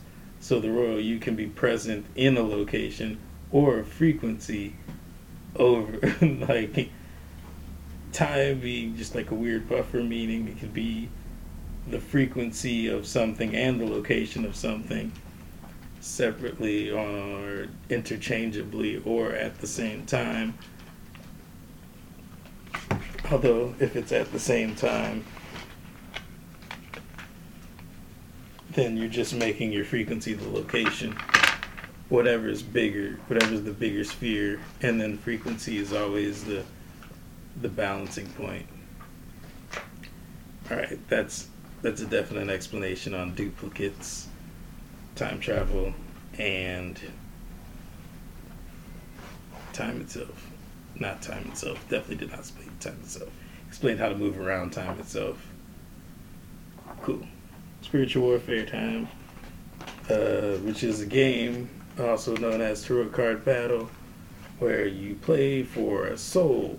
Yes, it's a card game. You bet to win soul. Win your soul here. You tweeted you meaned it. Win my soul specifically. Um, we play the card game. We flip. We use the card to advantage a soul. And the best part is, if you believe you win, then you do win. That's right. I put myself in a weird paradox loop where anybody can randomly win my soul all the time. And here we go. We're gonna. Sounds like the game of Big Daddy. And, uh, when Rob Schneider's playing that kid, and he goes, Rob Schneider goes, "This game is bullshit. What's the name of this game? I I win. I don't understand it. I win. Yeah, all right. Exactly. Yes. Except that kid would be winning Soul Force. He'd be real good at it too. You don't care what he flip. I win. Yeah. That was a really good explanation. On point. Uh, shuffle the shuffle the. And we one, two, three flips. I flip the Metamorphosis, a heart card, an event. When you play the Metamorphosis, you may bury another card on your field. If you do, reveal the top two cards in the nest and play them. You may play them in any order, but you must play them. The malleable forms. What? The malleable of form. The malleable. Malleable. You know what I mean? So, Okay, yeah. I, I was reading it weird where I was like, it, it didn't make sense right there, yeah. but it's talking about a type of person. No, I'm still trying to understand what the fuck. Why is that word in there? That's what I'm, Yeah. I'm still trying to figure it out. It's read like the malleable of form are guided Okay. by the strong of will. So it was like malleable of form is like a type of person who is guided by the type of person known as the strong of will. So it's saying that someone's malleable needs someone strong uh, on that side.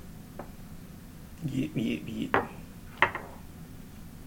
Um, this card has got like a weird fox creature and a uh, phoenix looking thing. uh, looks like a dog teaming up with a bird. It could be a metaphor for you and I. Uh, I'm just uh, playing spiritual warfare, but that is a cool metaphor. Because I don't know, maybe, well, you you've evolved on your concepts. So I mean, you're part malleable. I feel like I'm still learning. I'm part malleable too, but uh, at this position, you're more Rockstead. Um, like I have more to learn from you, and that, you know that. That, Like I'm open, I'm cool open to the insight. Kanye. I'm open to the Kanye interview now because of you. Appreciate it. Yeah, it's, it's legitimate insight. Uh, nah, it's cool. It's cool. Um, so with this card, I would use. Uh, uh, let's see, I would send birds and dogs Mm-hmm. to rally you up to for you to give me your soul. That's uh, that card.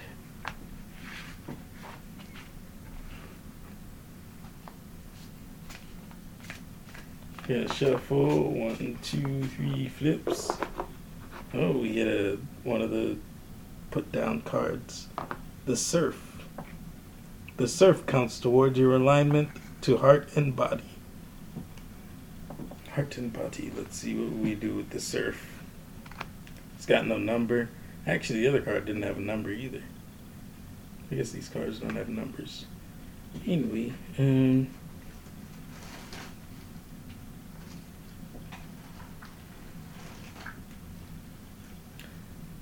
Weird thing about playing this game is I've come up with so many strategies that I don't want to reuse Strategies of what? of like how to win. Wait, what's the point of winning? What are you talking about? I, I haven't picked the call Um, yet. You, did you want to play? yeah, I wanted to play. I thought it was just. I, I don't know how the game goes. Yeah. This is a first. We've never had anyone actually play live. This is cool. I'll get a deck, then you can flip cards too. Okay. I mean, I thought we should have the same deck. Oh, it's your deck. Oh. Uh, No, playing is it's a, a versus game like Tarot Card Battle. Like, have you played Battle before? No, dude, but I love competition, dude. Or like you flip a card and whoever's card is highest takes both of the cards. Like that's Tarot Card Battle is you flip a card and you Oh use the card to your advantage to win the other person's soul. Why didn't we start with that? I started with an explanation, but I did not think you were going to play, so I was just going to go through it, which is what I do every show. I play with the audience, and then, like, I just end the show. But I did not know you wanted to play also, so this is the first we shall have a cool game. I'll let you use this stick, or do you want to use the, the real one? I'm, I'm the guest. I don't care. Whatever you want feel like giving me. I say this deck because it has, like, cool, like, weird things that the cards do. The other deck has, like, almost one word, maybe. That sounds like a disadvantage. You want to split that deck or something? We're Yeah, not, we're not gonna play the whole game, right? Just three turns. I mean, and then uh, if we do, then we had to cut off the mic at at that certain point or something. Well, we'll still be playing. But this is exciting. I'm gonna uh, play a real game I, I'm in in. person. I love competition on any level. Uh, I'll compete. You you, you want to have like a drinking water contest? Let's go. Drinking water contest. I'll, I'll drink water. I'll drink water through my ears, nigga, just to beat you. I'll fucking. I'm down for it. I'll drown before I lose. Nah. This is the other deck. It's got like this one, like adjustment, a defeat. So it's got like words, words and cool ass pictures, or these with like weird ass directions that make almost no sense out of context. Mhm. So it is up to you. Choose your deck. Oh, I closed the door.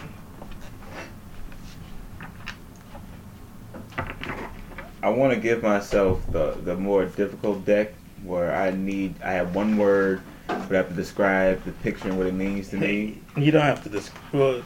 I, if you want to. I mean, like, otherwise it would just be complete embellishment. I have to use something. I don't want to just make some. I'm act because you have descriptions and words on yours. I just have imagination with mine. Cool. Uh, and maybe disadvantage me because I'm not familiar with this rain. Maybe. They have some cool words on there. All right. All right, I'm, well, I'm, I'm a log file. Let's flips. Like that. Yeah.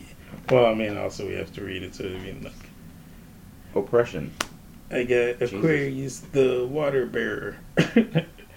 Says players can draw additional cards from the the beginning of their turns. Their minds enrich the world as they task themselves with improving it. Ah, so with this one, I would I would say I will fix the world for your soul. What would you do with oppression? Well, for my soul, uh, well, I guess with oppression, I'll oppress the people and make sure I eat tomorrow. Uh, I mean, at the end of the day, it's, it's uh, self-preservation, nigga. Uh, I'm your friend up to a point, but if I gotta choose going to jail over you going to jail, I'm choosing you going to jail. Uh, if I gotta choose me eating over you get eating, if you don't get in my face, I will bite your face. Uh, but Cool, cool. I don't know. I don't know what that means after that. But Oh, the- I, the point not, of the I'm game- not down for oppression. I The point of the game is, if you think you win the opponent's soul, then you win. I don't. I don't, I don't want your soul. That's I the don't want to. point of the game. You gambling for your soul. Holy shit! I thought I explained this. This is all right. Let's, let's go. Oh. I love you, Byron. Love you too, All man. right. One, two. Yu-Gi-Oh! I've been waiting for that. Valor. I got the musician, a soul card, a human. Uh, whenever one or more cards are buried, if no other cards has been buried for this turn, put the top card of the nest on the player's field at random. This does not count as playing the card. They say that he played out the music on chords that matched the scars of his soul. So I, I lose this round because I can't even explain the one word they gave me. I don't know if it's pronounced valor or valor. Uh, and I don't even know what, what, what that means out of out of the context of the, the picture. Look, I'm gonna go off the picture and do my best. The picture is it has uh it has uh all spears. There's uh there's six Egyptian spears like Egyptian staffs with uh with Egyptian uh, animals on it and figureheads, and there's one African middle stick. There's a bamboo stick in the middle for some reason, uh, but it looks beautiful. It looks uh, elegant. I see the is that the the the woman that's the man sign is some kind of male king thing valor that wands it's power it's it's dominance and strength it's gold it's, it presents richness uh, so I don't even know what that means in context of what you just said though. Nothing, but like, how would you use that to win my soul, though? How I'll use buy you, nigga. Okay, that's a good one. Cool, cool. All right, with the musician, I'd play uh, an amazing song and be like, "Did you love it?" Oh, like a like a uh, like a jester. yeah. All kings they they love entertainers. This is true. All right. Next flip, last flip. Here we go. Ooh, it's cool. That gets you the tower. I have another hand of one, uh, another card of wands, the Queen of Wands. Ugh. All right, um, I have um, the tower, the mind card. Uh, cards in your hands and on your field cannot be taken by other players, given away, or traded. All the effects of cards uh, still occur as normal.